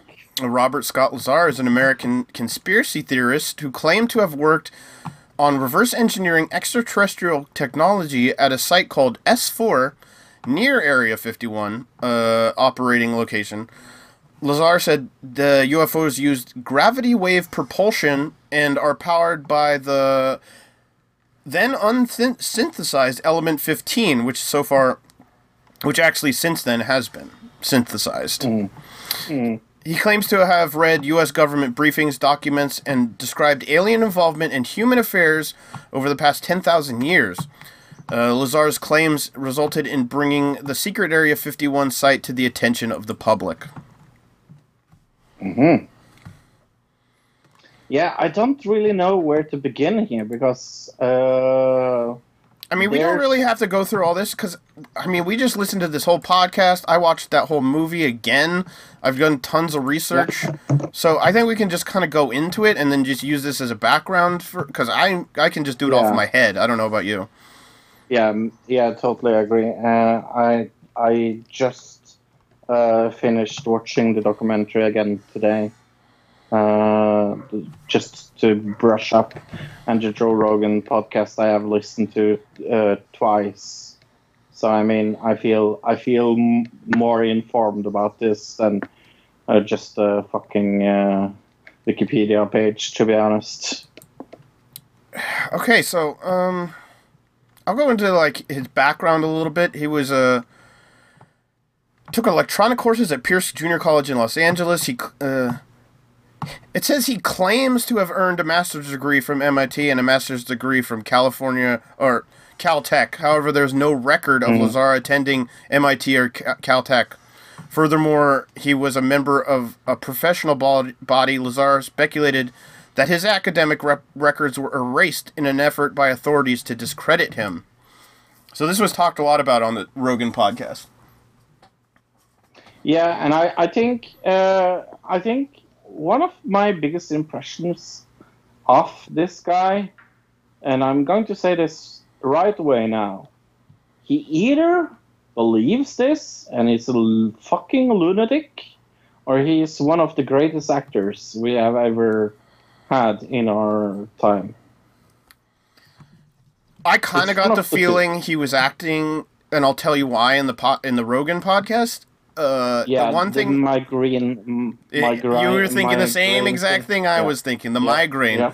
Very convenient little excuse to use that he could be like, "Oh, I don't really remember because I got this migraine right now. I just happened to have Mhm. gotten this migraine right when I was supposed to explain that very intricate detail that I that you wanted to know about. Now all of a sudden I've forgotten because of my headache. Like it's very very kind of convenient. Uh,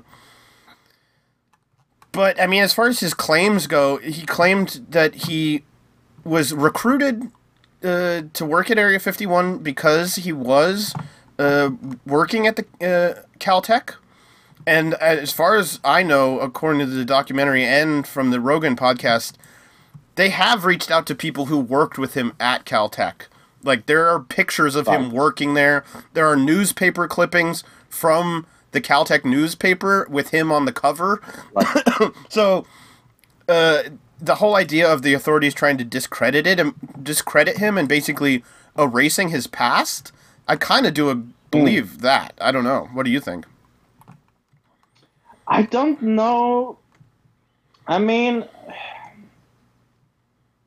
this story is so filled with so much different things, and I, I, I really, I really have struggled through the week of what to believe of what he says and and the information he has given. And I mean, uh, the whole like uh, discredit his uh, things. Uh, let's say, let's say he he, he worked there. Uh, m- maybe he worked on something else that was classified, and and that wasn't uh, a, a part of it. I I I'm beginning to think, and this is my now I'm going to put my tinfoil hat on uh, for a little second. I think they worked on something else. I think that he is uh, one of the people that is sent out in the world to spread misinformation. Because I think I I really do think that the whole alien thing uh, with Area 51 is a fucking cover cover for something much much much worse and probably much much much deeper and much much more secret. And saying aliens is very easy because then you can kind of like dilute it into conspiracy theories. So did they feed him and are using him as a scapegoat or something like that? I think that's very very probable. But there's things about his story that is fucking uh, very uh, strange, and I, like I said, I found his. Uh, All right. Well, we should probably go into into his Rogan story first podcast, because yeah. you're you're skipping that. so you're getting to the end again instead of because we you're saying uh, you don't believe his story, but we haven't told his story yet. So that's a little bit confusing for the listeners. Um, Right. Okay. But as far as that goes, uh, we'll get to it in a minute. But just think about it while we're talking. While I'm talking about this other thing, Fro. It what you were saying is kind of two different things. You were saying he was either uh, directed to to be a misinformation agent, or are you suggesting that he was misinformed and is a misinformation agent and doesn't know it? I'm I'm saying that are are the two biggest possibilities. Okay. I'm I'm I'm I'm not saying that one is more likely than the other, but I think that's that's that's the uh, the strongest uh, case I I've come. If I if you would ask me for any conclusion for anything, that would be my conclusion. That is either one of those two, things. All right. Uh, in 1989, he appeared in an interview with reporter George Knapp, um, who is an American television investigative journalist who was out of Las Vegas at the time, KLSA. Uh, he discussed his employment at S4 and a subsidiary facility he claimed existed near the Area 51. The facility was adjacent to Groom Lake, like we said, the site consisted of concealed aircraft built uh, in hangars built into the mountainside. He said his job was to reverse engineer one of nine flying saucers that the United States government had. Uh, Lazar claims the propulsion. St- he was uh, involved in propulsion studies. So in, uh, in the interview with uh, Rogan, he pointed out like I was I was kind of it was all sectioned into different categories of studying these different craft, and he was only briefed on propulsion. He never heard anything Right. about what kind of metal it was made out of, metallurgy, uh, control systems, computer systems, any of that stuff. He was not informed on. So com- it was very compartmentalized, which is something we've talked about with conspiracies in the past. Is like when people say, "Oh, how would this not have gotten out sooner?" They don't understand how compartmentalized some of these things could be. I guess. Um, he claimed uh, the propulsion was uh, he, that he was studying a vehicle fueled by the atomic element 115, which he talked about in 1989, this element 115, and it was only synthesized in 2003. So that is a little bit of proof on his side uh, that he knew of this element uh, 115 bef- like 20 years before it happened. Yeah, and that's what I meant about uh, giving him pieces. Uh, maybe they they fed him things uh, that is true, uh, so it will look like he has something to come with. Like In addition- conspiracy. Lazar claims that during his onboard program, he read briefing documents describing historical involvement with the Earth and aliens for the past 10,000 years. Uh, specifically, gray aliens. These aliens are from the planet orbiting a twin binary star called Zeta Reticuli. Uh, Lazar garnered media attention and controversy as well as supporters. The scientific community, however, is skeptical. Uh, what is undisputed is that Lazar first brought the secret test uh, site Area 51 to the attention of the general public. hmm So yeah, you want to go I- into I- Area 51 real quick, Fro? Sure. I know you. want Re- Fro really wants to get to the end here. I can tell just by how you're you're discussing No. this. You really No, want to no, be at the end. no. I, I, but I want, I want to talk to you about something that uh, I looked into uh, when I looked into this Area 51 thing. Have you heard about the Rosh, uh, Roswell autopsy tapes? Of course, Right, they've been proven fake a long time ago, though. right, right. And I, I, I was thinking about that when I read about this. But okay, Area 51, uh, United States Air Force facility, commonly known as Area 51, is a highly classified remote detachment of Edwards Air Force uh, Base with a Nevada testing and training range. According to the CIA, the correct names for the facilities are Homey Airport and Groom Lake. True, the name of Area 51 has been used uh, in CIA documents from the Vietnam uh, War. The facility has also been referred to as Dreamland and Paradise Ranch, among nicknames. USF, uh, USAF Public uh, Relations has referred to it uh, facility as an operating location near Groom Dry Lake. The specialty use uh, air uh, space around the field is referred to restricted area 4808 north. Okay, so I'm just going to go all the way down uh, to the UFO stuff about this. It, it's, its secretive nature and undoubted connection to classified aircraft, uh, together with reports of unusual phenomena, have led to Area 51 becoming the modern focus of UFOs and conspiracy theorists.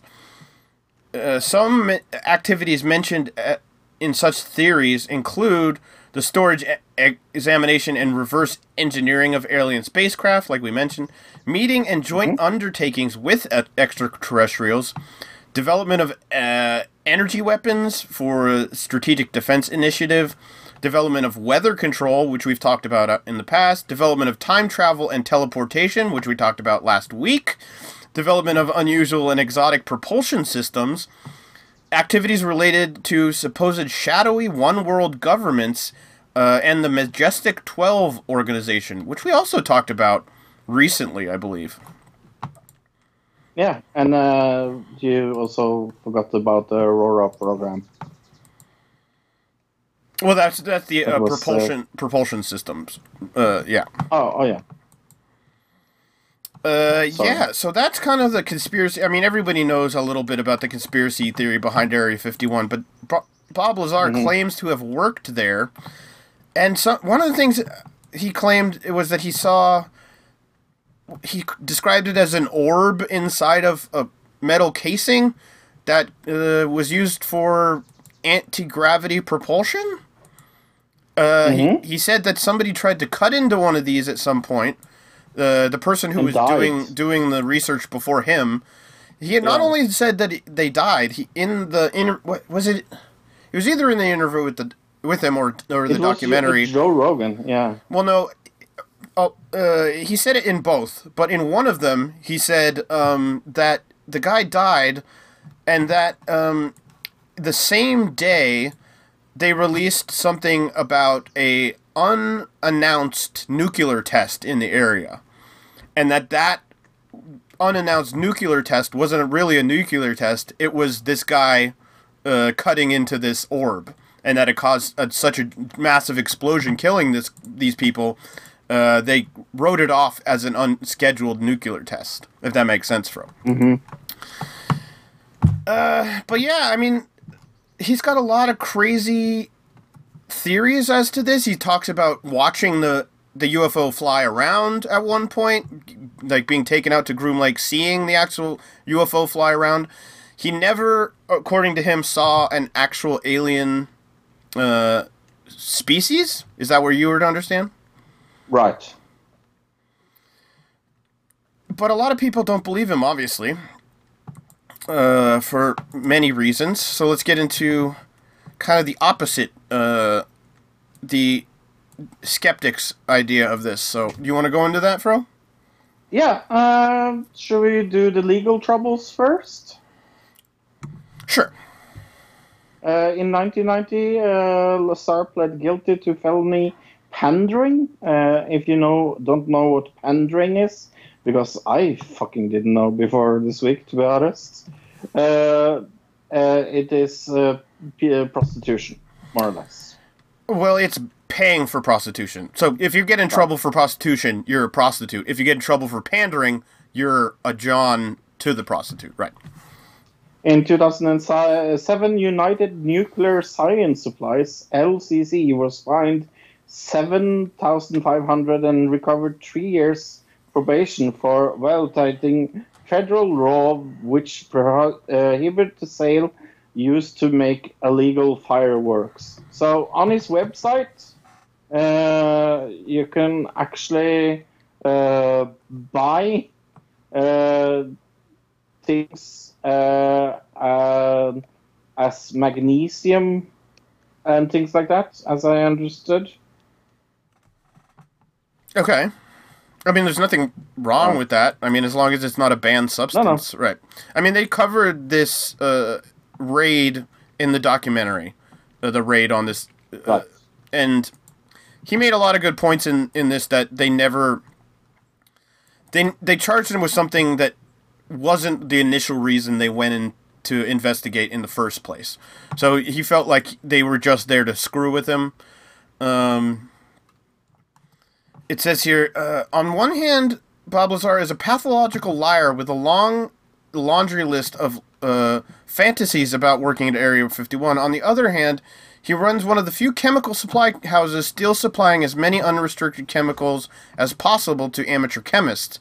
Make of them what you will, but uh, you need if you need 50 feet of magnesium ribbon or a neodymium magnet the size of a brick or a jar of heavy water, he's your best source. Right. So if you've seen these neodymium magnet videos on uh, YouTube, there's a good Mhm. chance they got them from him. So uh, what is uh, the proof of his claims? Well, these are some of his claims. We covered most of them, uh, but that he worked at Area 51. He worked with the U.S. military program to back engineer alien technology. Uh, browsed inside UFO powered by Element 115 parked in a hangar. Uh, saw secret reports given to oh documenting gray aliens involvement with mankind over 10,000 years like we said and then the aliens are from Zeta Reticules of course uh let's see so this is the big one the element 151 because this is the one that you can't really deny that he knew about this beforehand uh, before it ever was really found so uh long before it was created and assigned number 115 to the periodic table elements he uh, lazar claimed it was capable of powering anti-gravity engines.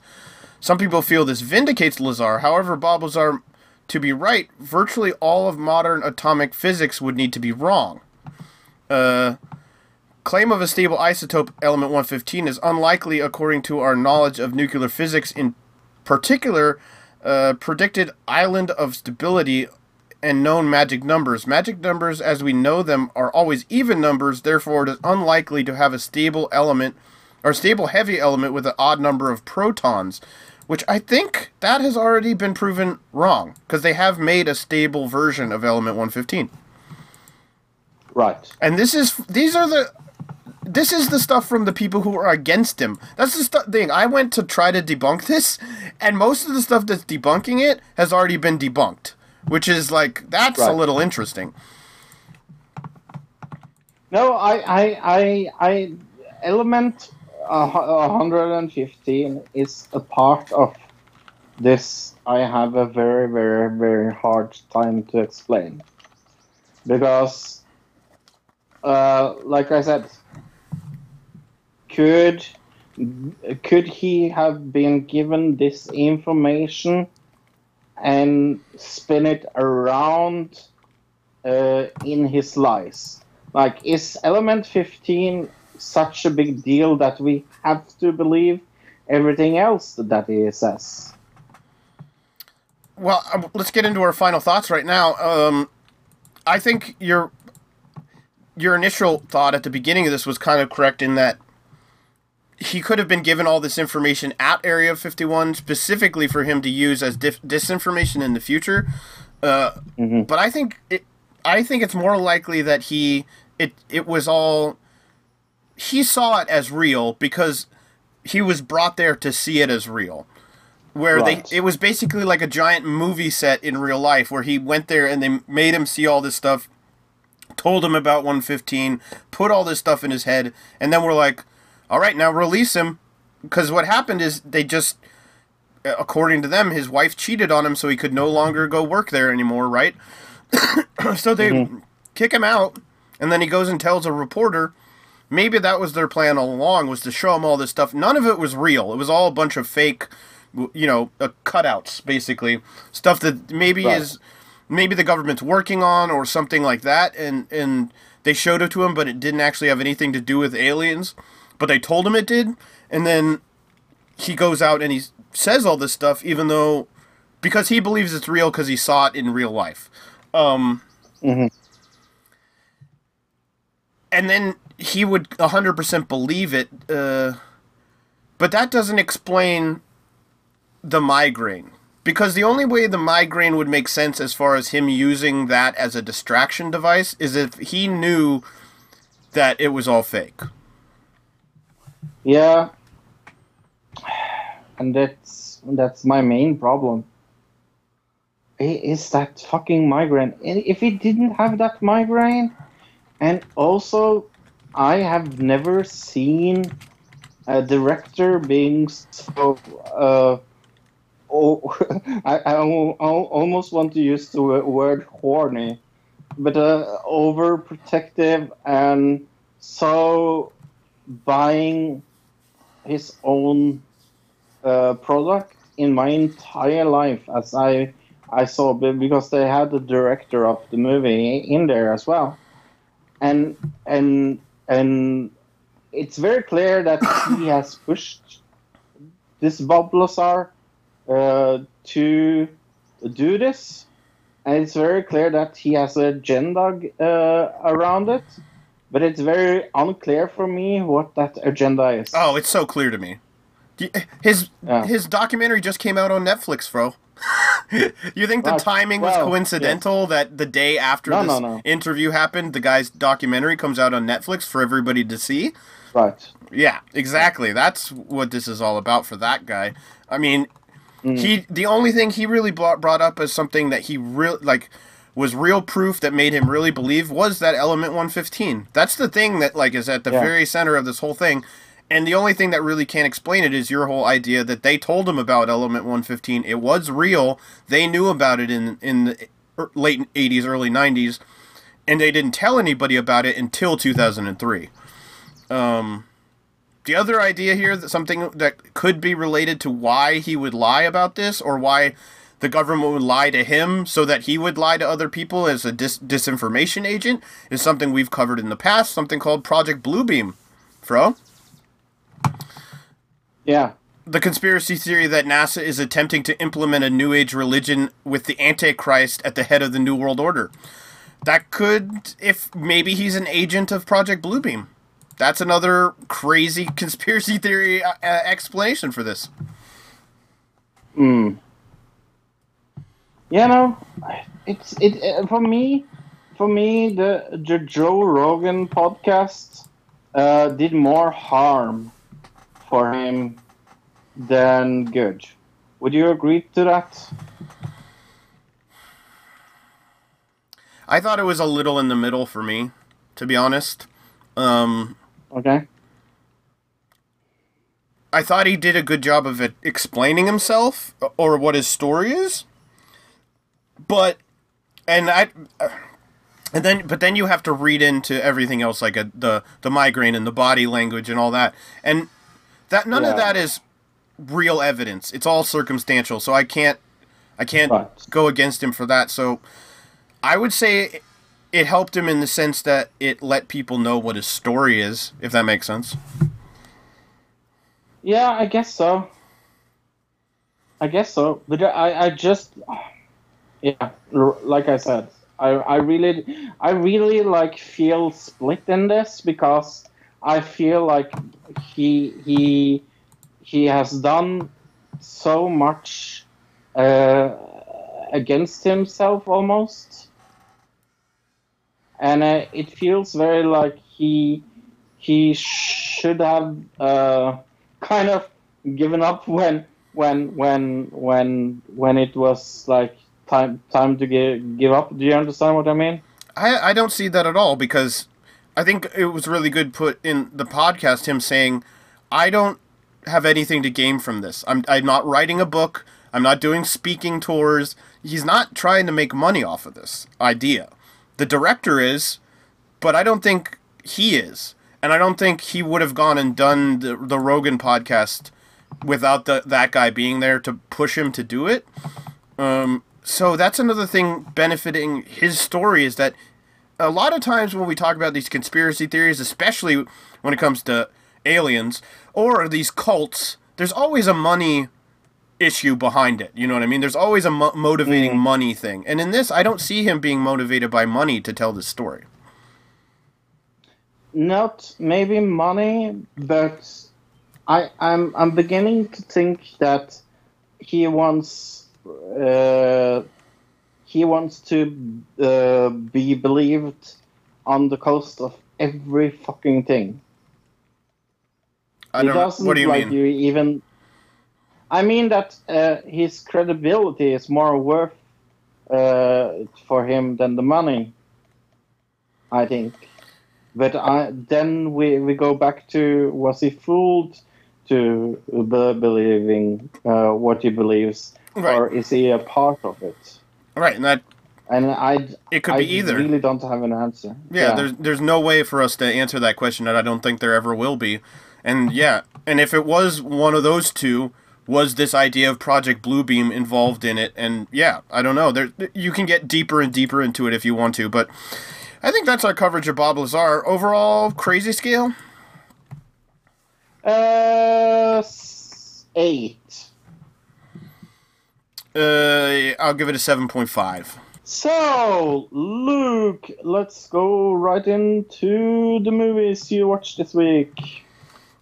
All right, I didn't see that much this week. I, of course, I watched the Bob Lazar Area 51 and Flying Saucers documentary on Netflix. Still a pretty fun documentary. Um, Mhm. I would recommend watching that and the Rogan podcast, kind of combining the two.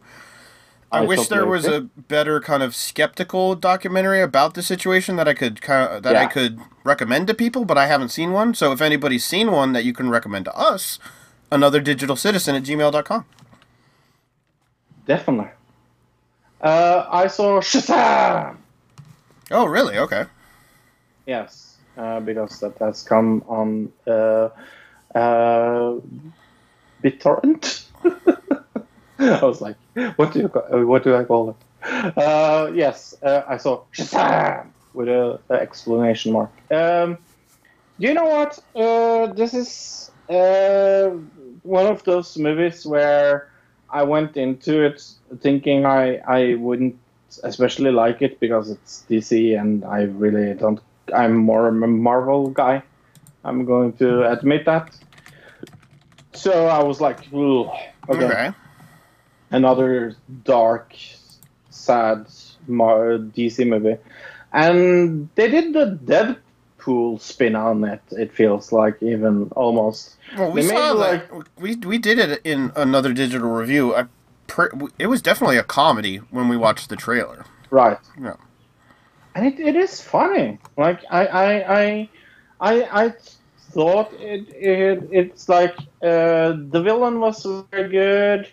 I think the story about friendship and family was very good.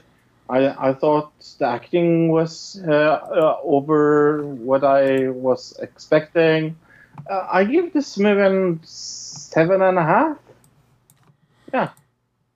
All right. Uh, the only thing I saw other than that was a stand-up special by Adam DeVine on Netflix called uh, "Best Time of Our Lives." Uh, Adam DeVine, Okay. he's from Workaholics, which I'm pretty sure Fro has never seen. Mhm. Uh, Pitch Perfect, of course. Pitch. Perfect Two. I have seen Workaholics. Oh, I could have sworn you told me you never saw it, but okay.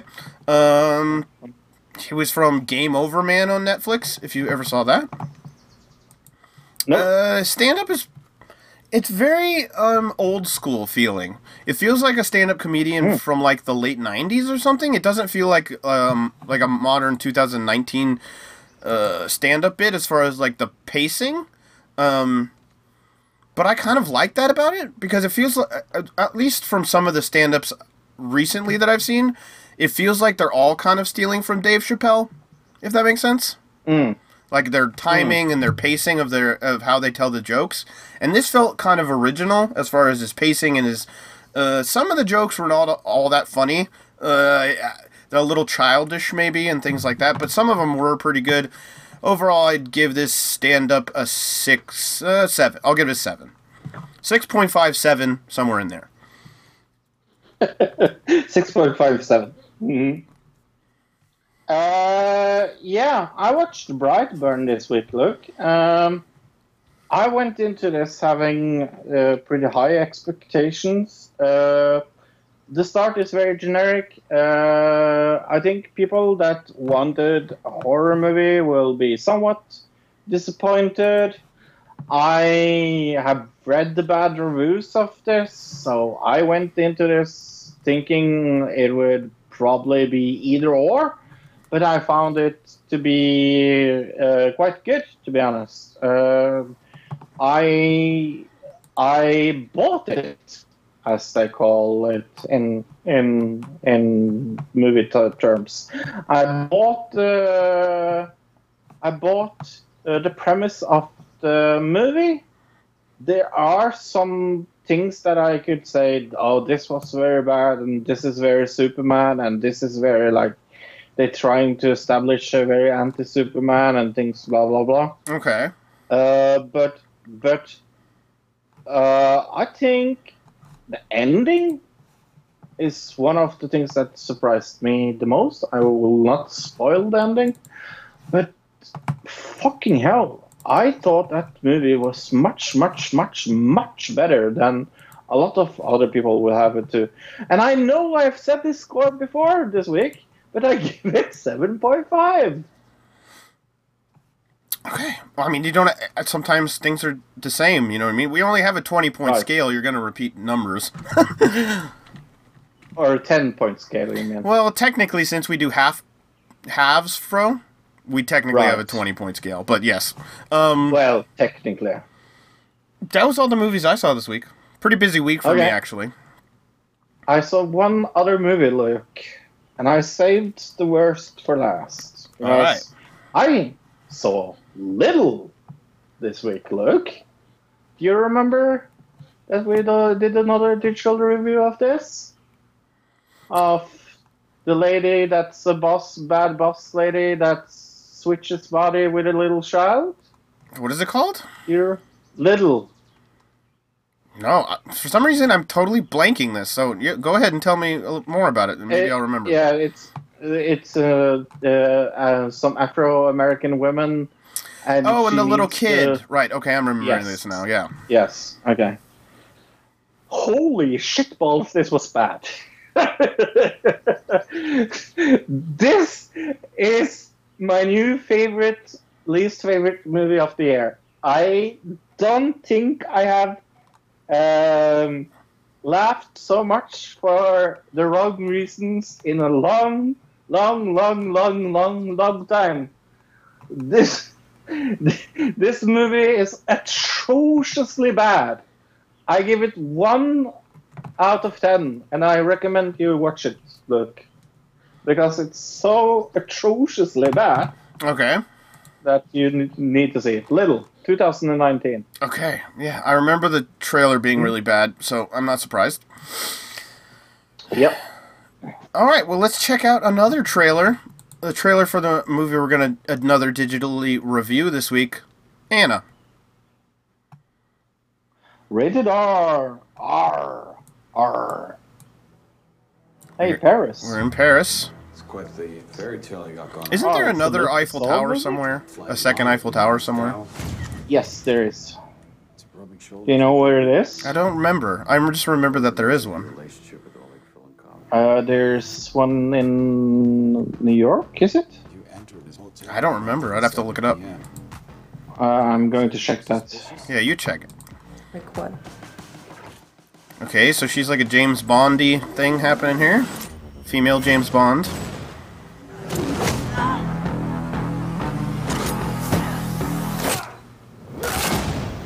Luc Besson is very hit and miss. What did she just stab that guy in the neck with? Uh, it looked like a gun. Yeah, how do you stab somebody with a handgun? Without security coverage? Tips were raised. Oh, I like him. I like that. Yeah. I like her as well.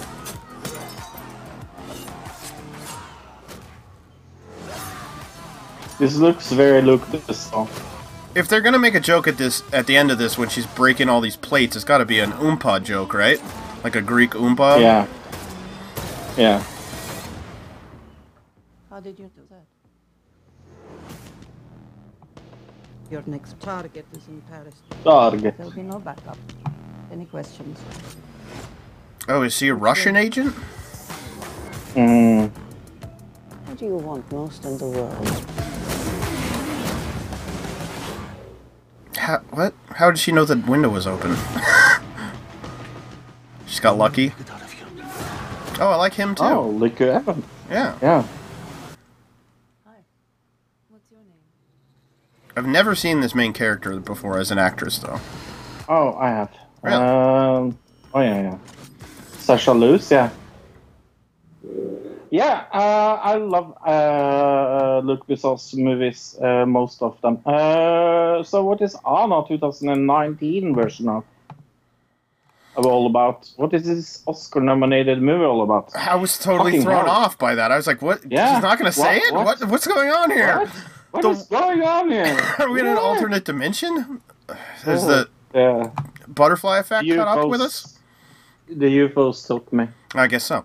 Uh, beneath a woman's striking beauty lies a secret that will unleash her innate or her indeb- indomitable strength and skill to become one of the most feared assassins on the planet.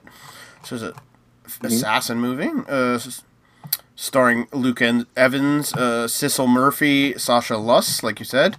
Um, six out of oh, 6.8 out of 10 on IMDb, 25% on Rotten Tomatoes. Those are very different. 40% on Metacritic, 86% of people on Google like this film. Uh, audience uh, score on Rotten Tomatoes is 80%, by the way. Okay. So the the twenty five percent uh, Rotten Tomato score, but eighty percent uh, audience score. That's also very different. hmm All right, I guess I'll go first this week. I went to the Facebook. Uh, Jack Lee says I haven't come across a genius spy movie like this one in a long time. Absolute masterpiece. Uh, let's go to David Parisi. Says I'll see, I'll save you all some time reading comments. Number one, the, this movie's terrible. Number two, the story has been told dozens of times before. Number three, parallels between famous badass assassin movies and this piece of trash. Uh, number four, she must be 90 pounds soaking wet. How are we supposed to believe she can throw around a 325 pound Russian mobster? Uh, number five, I'm only going to watch for Silly Face Murphy. Okay.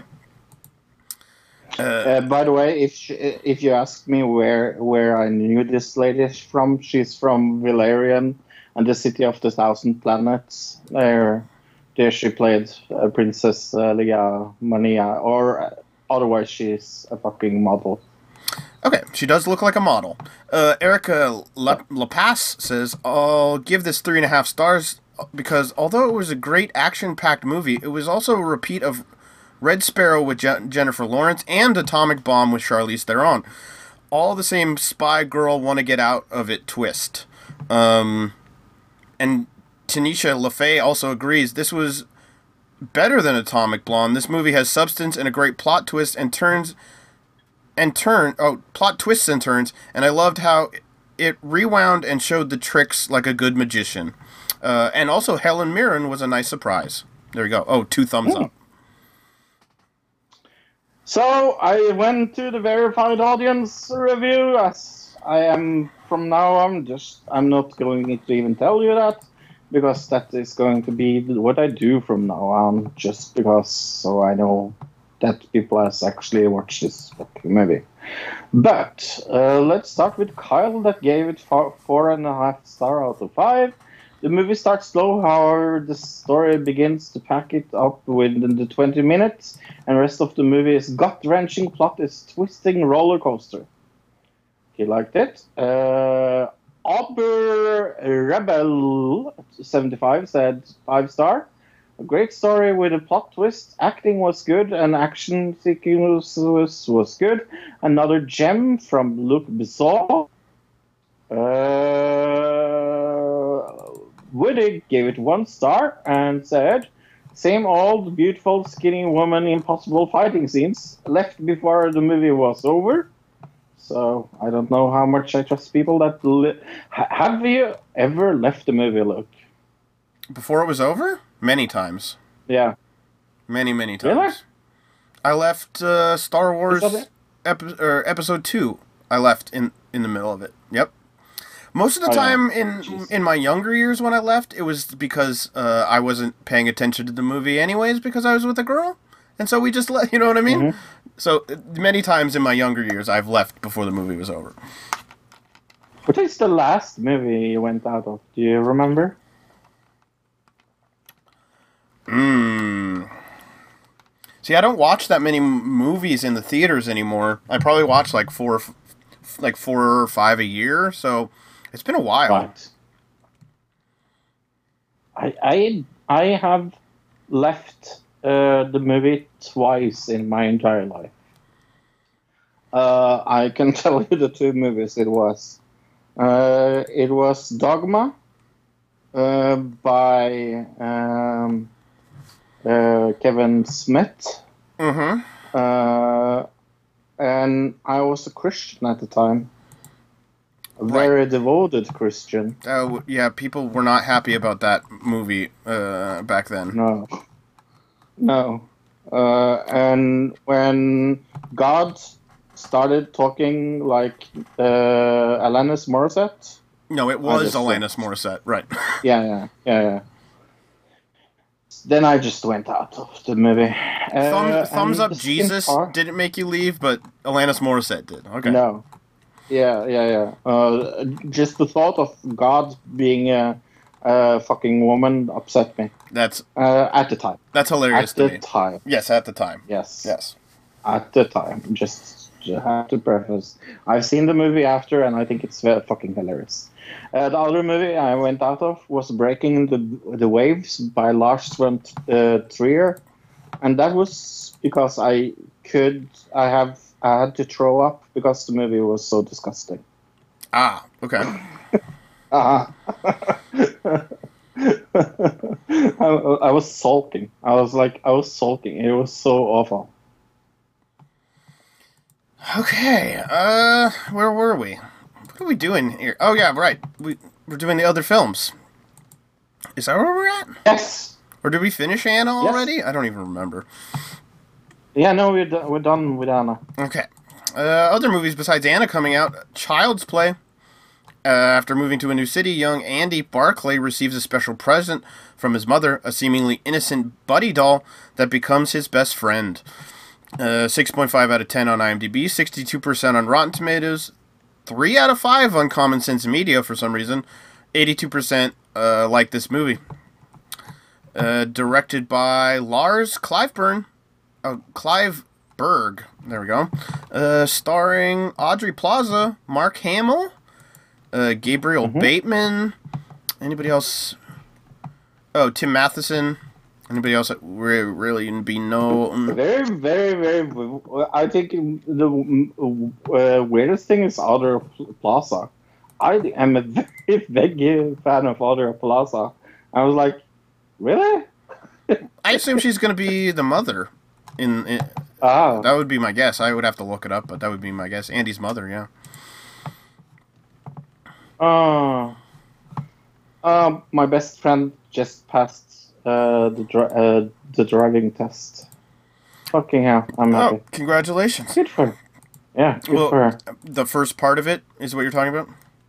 No, uh, the driving, driving. Oh, the driving, driving. Good, nice. Yes, one hundred percent. It's always nerve wracking, but yeah, I Yeah. I Sorry. So yeah, why don't you go to Toy Story, bro? Uh, yeah. Uh, I, I just had to send her some congratulations. Uh, uh, why can't I get the Google link thing to work? Oh, maybe it doesn't work. I'll, I'll find it. Okay, thank you. I was just trying to make it work too, and it wasn't working. I think I linked it wrong. That can happen. Hey, Toy Story 4. It's Woody, Buzz Lightyear, and the rest of the gang embark on a road trip with Bonnie uh, and their new toy named Forky. The adventurous journey turns into an unexpected reunion as Woody's slight detour leads them uh, to a long lost friend, Bo Peep. 98% on Rotten Tomatoes, 8.5 out of 10 on IMDb, 4 out of 5 on Common Sense Media, 92% of Google users like this film. Directed by Josh Cooley, starring all the people that are in your standard Toy Story cast Tim Allen, Tom, Han- Tom Hanks, Tony Hale, Annie Potts, Jordan Peele, Joan Cusack, uh, Keanu Reeves, who's like the biggest meme ever right now. Uh, so, Luke, the movie bet. Let's go directly into it. You have. We have cut out uh, Toy Story. movies. Toy Story did not Yes. count in our movie bet, so we're not even going to cover that. But why don't we go into that first just to make sure that it did more money than your movie did? It yes, it did. It did 121 million dollars in the first weekend.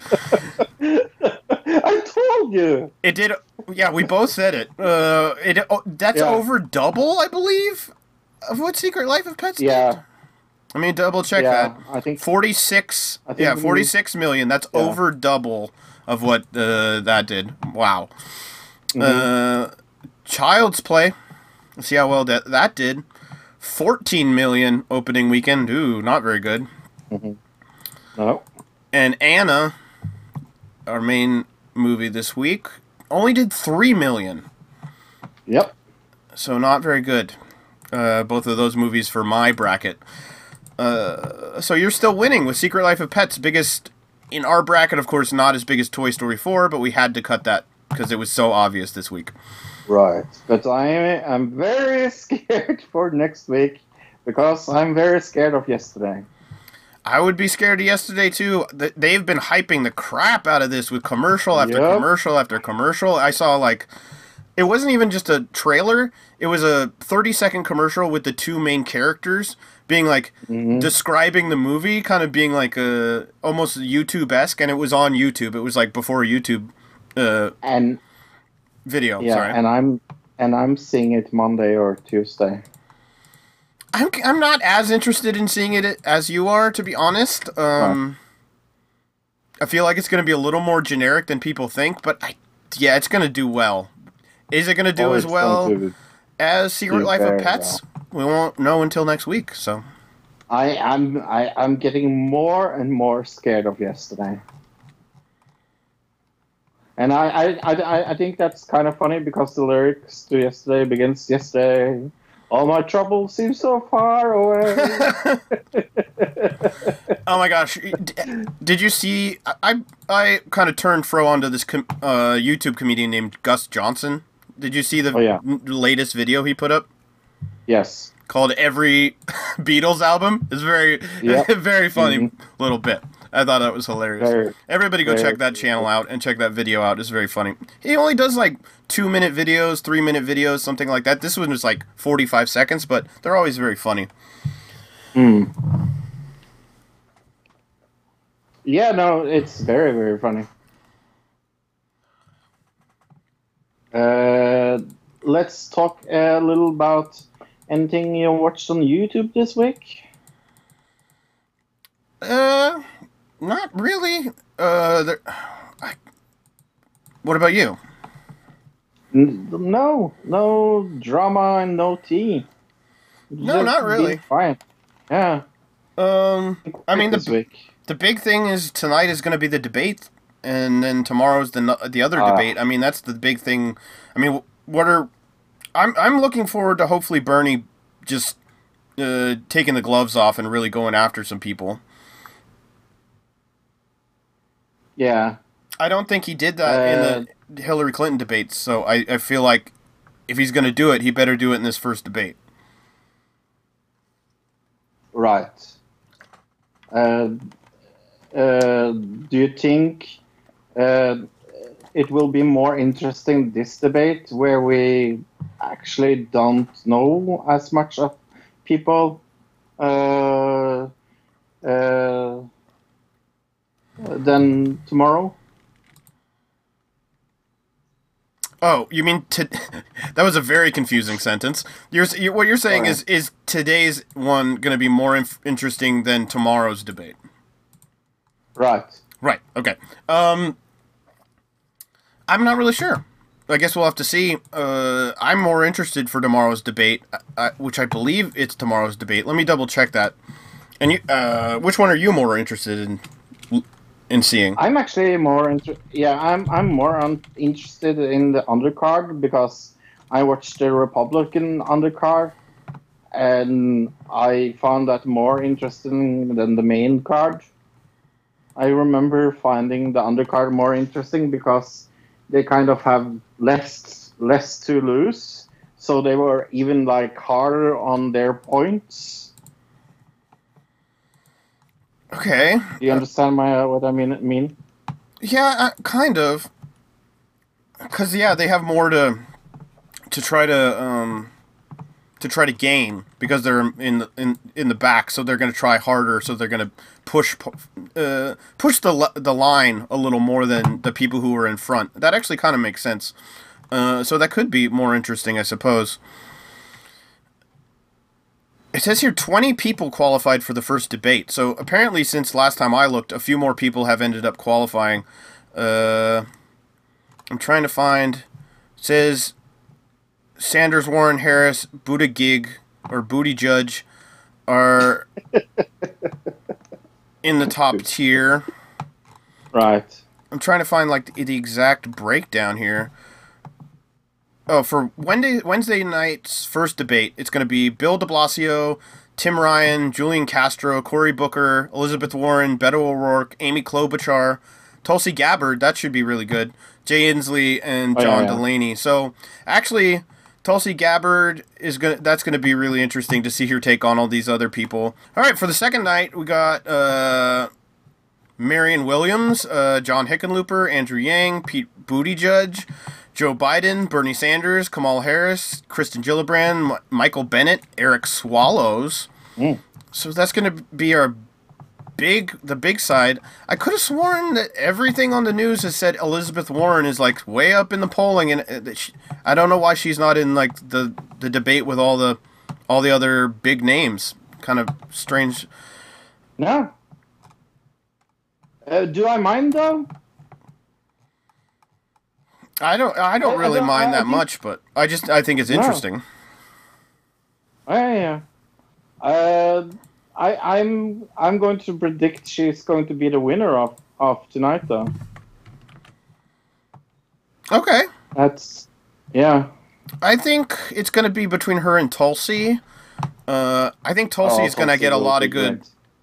Yeah. uh, good stuff in. Uh, like I think she's going to get a lot of jabs that other people wouldn't be able to get in because she, uh, because of like her background in the military and things like that. Um, yeah, that should be really interesting. But uh, um, audibletrial.com slash another digital citizen. That's audible uh, audibletrial.com slash another digital citizen. Next uh, week uh, we will talk news of the week. Uh, we will do the loudest voice episode one. I'm really looking forward to it. Luke is a little mm-hmm. Are you a little mm-hmm? I I'm very indifferent. Like I, it's either going to be good or it's going to be uh, bearable or bad. I I, it, I I'm not looking forward to it as much as you are. I guess is the point. It's just a show to me. Right. Uh, we will do another digital review of a movie I don't think we have talked about called Yesterday. Okay. I don't.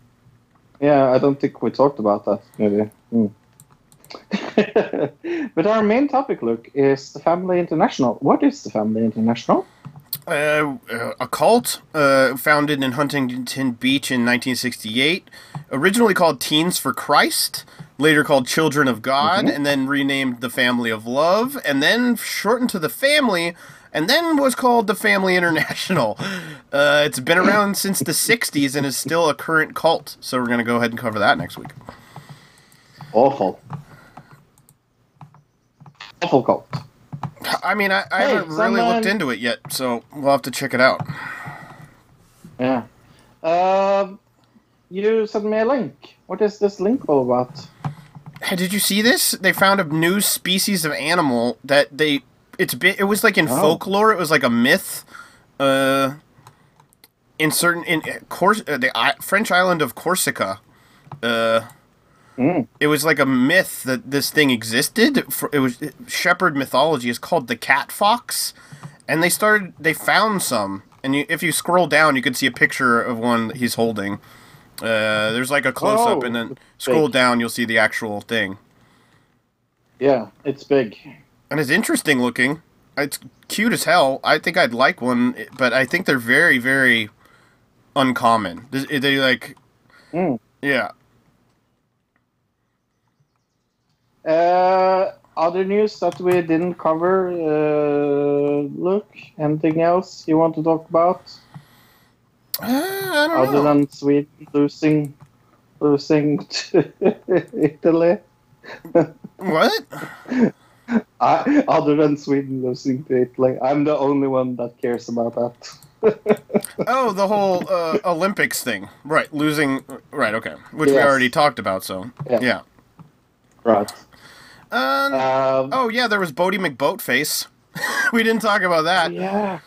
uh, Boaty McBoatface, the submarine, which we covered long time ago, probably in the first, I don't know, 50 episodes or something like that. Uh, it found some great, uh, like, cutting edge, uh, interesting information about climate change. Um, hmm So it actually made a very breaking discovery uh, with a very silly name. I thought that was funny. Uh, Supreme Court also allows uh, trademark for F-word sound like clothing line, and it's called fucked. F U C T. Oh yeah, I heard about this uh, in the past. As Yeah. far as like the the fight for it. Yeah, I remember watching a video about it. Yeah. Uh, they uh, they won uh, in the Supreme Court. I think the good. idea was that it was the the word was far enough away from a cuss word that it didn't count. I think was the ruling, right? Right. Yeah, that makes sense. Uh, what else? Anything else this week? Um, No, not really. they found the Chinese. They found the Chinese ball. Uh, that Chinese what? A lot of money. A bowl, bowl, bowl. Oh, a bowl, right? Yes, uh, it was sold for 4.9 million. Uh, Catholic teacher got fired from Indiana school for being gay. Uh, All right, I just sent you a we cover? video. Check that out. Okay. They captured video of a giant squid, Oh, which is is like so cool. super elusive. So let's see this. It says it's 75 Oh, 750 meters below the surface uh, in pitch black dark water. So, ah, give me a countdown. fuck, that looks scary. Oh, you're already watching it? No, no, Okay. I'm looking The at picture. picture. Yeah, the picture, yeah. I can't see a video. Oh, scroll down. It's right underneath where it says Midnight Zone 3,280 feet below the surface. Oh, uh, request. Uh, this server has been blocked. In your Uh, country. oh. Yeah, hold on. I will unblock it. Um, Those Norwegians don't need to know about squid. no, uh, it's the it's the ad block. Oh, yeah, yeah, okay. Yeah, no, sorry. I, I, I can't get it unblocked. Sorry. Oh, well. We won't watch Oh, it well. then. It's a big squid. It's a big. There's a picture of it. You can see it's giant. Yeah, yeah. Well, uh, I think that was everything. Yeah. Uh, from yeah, yeah, I think that's it. okay. Uh, from the United States. I think his name is Luke. are, are you Luke? Uh, it's me. Okay. Uh, then I'm Fro. Goodbye, everybody. Goodbye, everybody. Goodbye, citizen.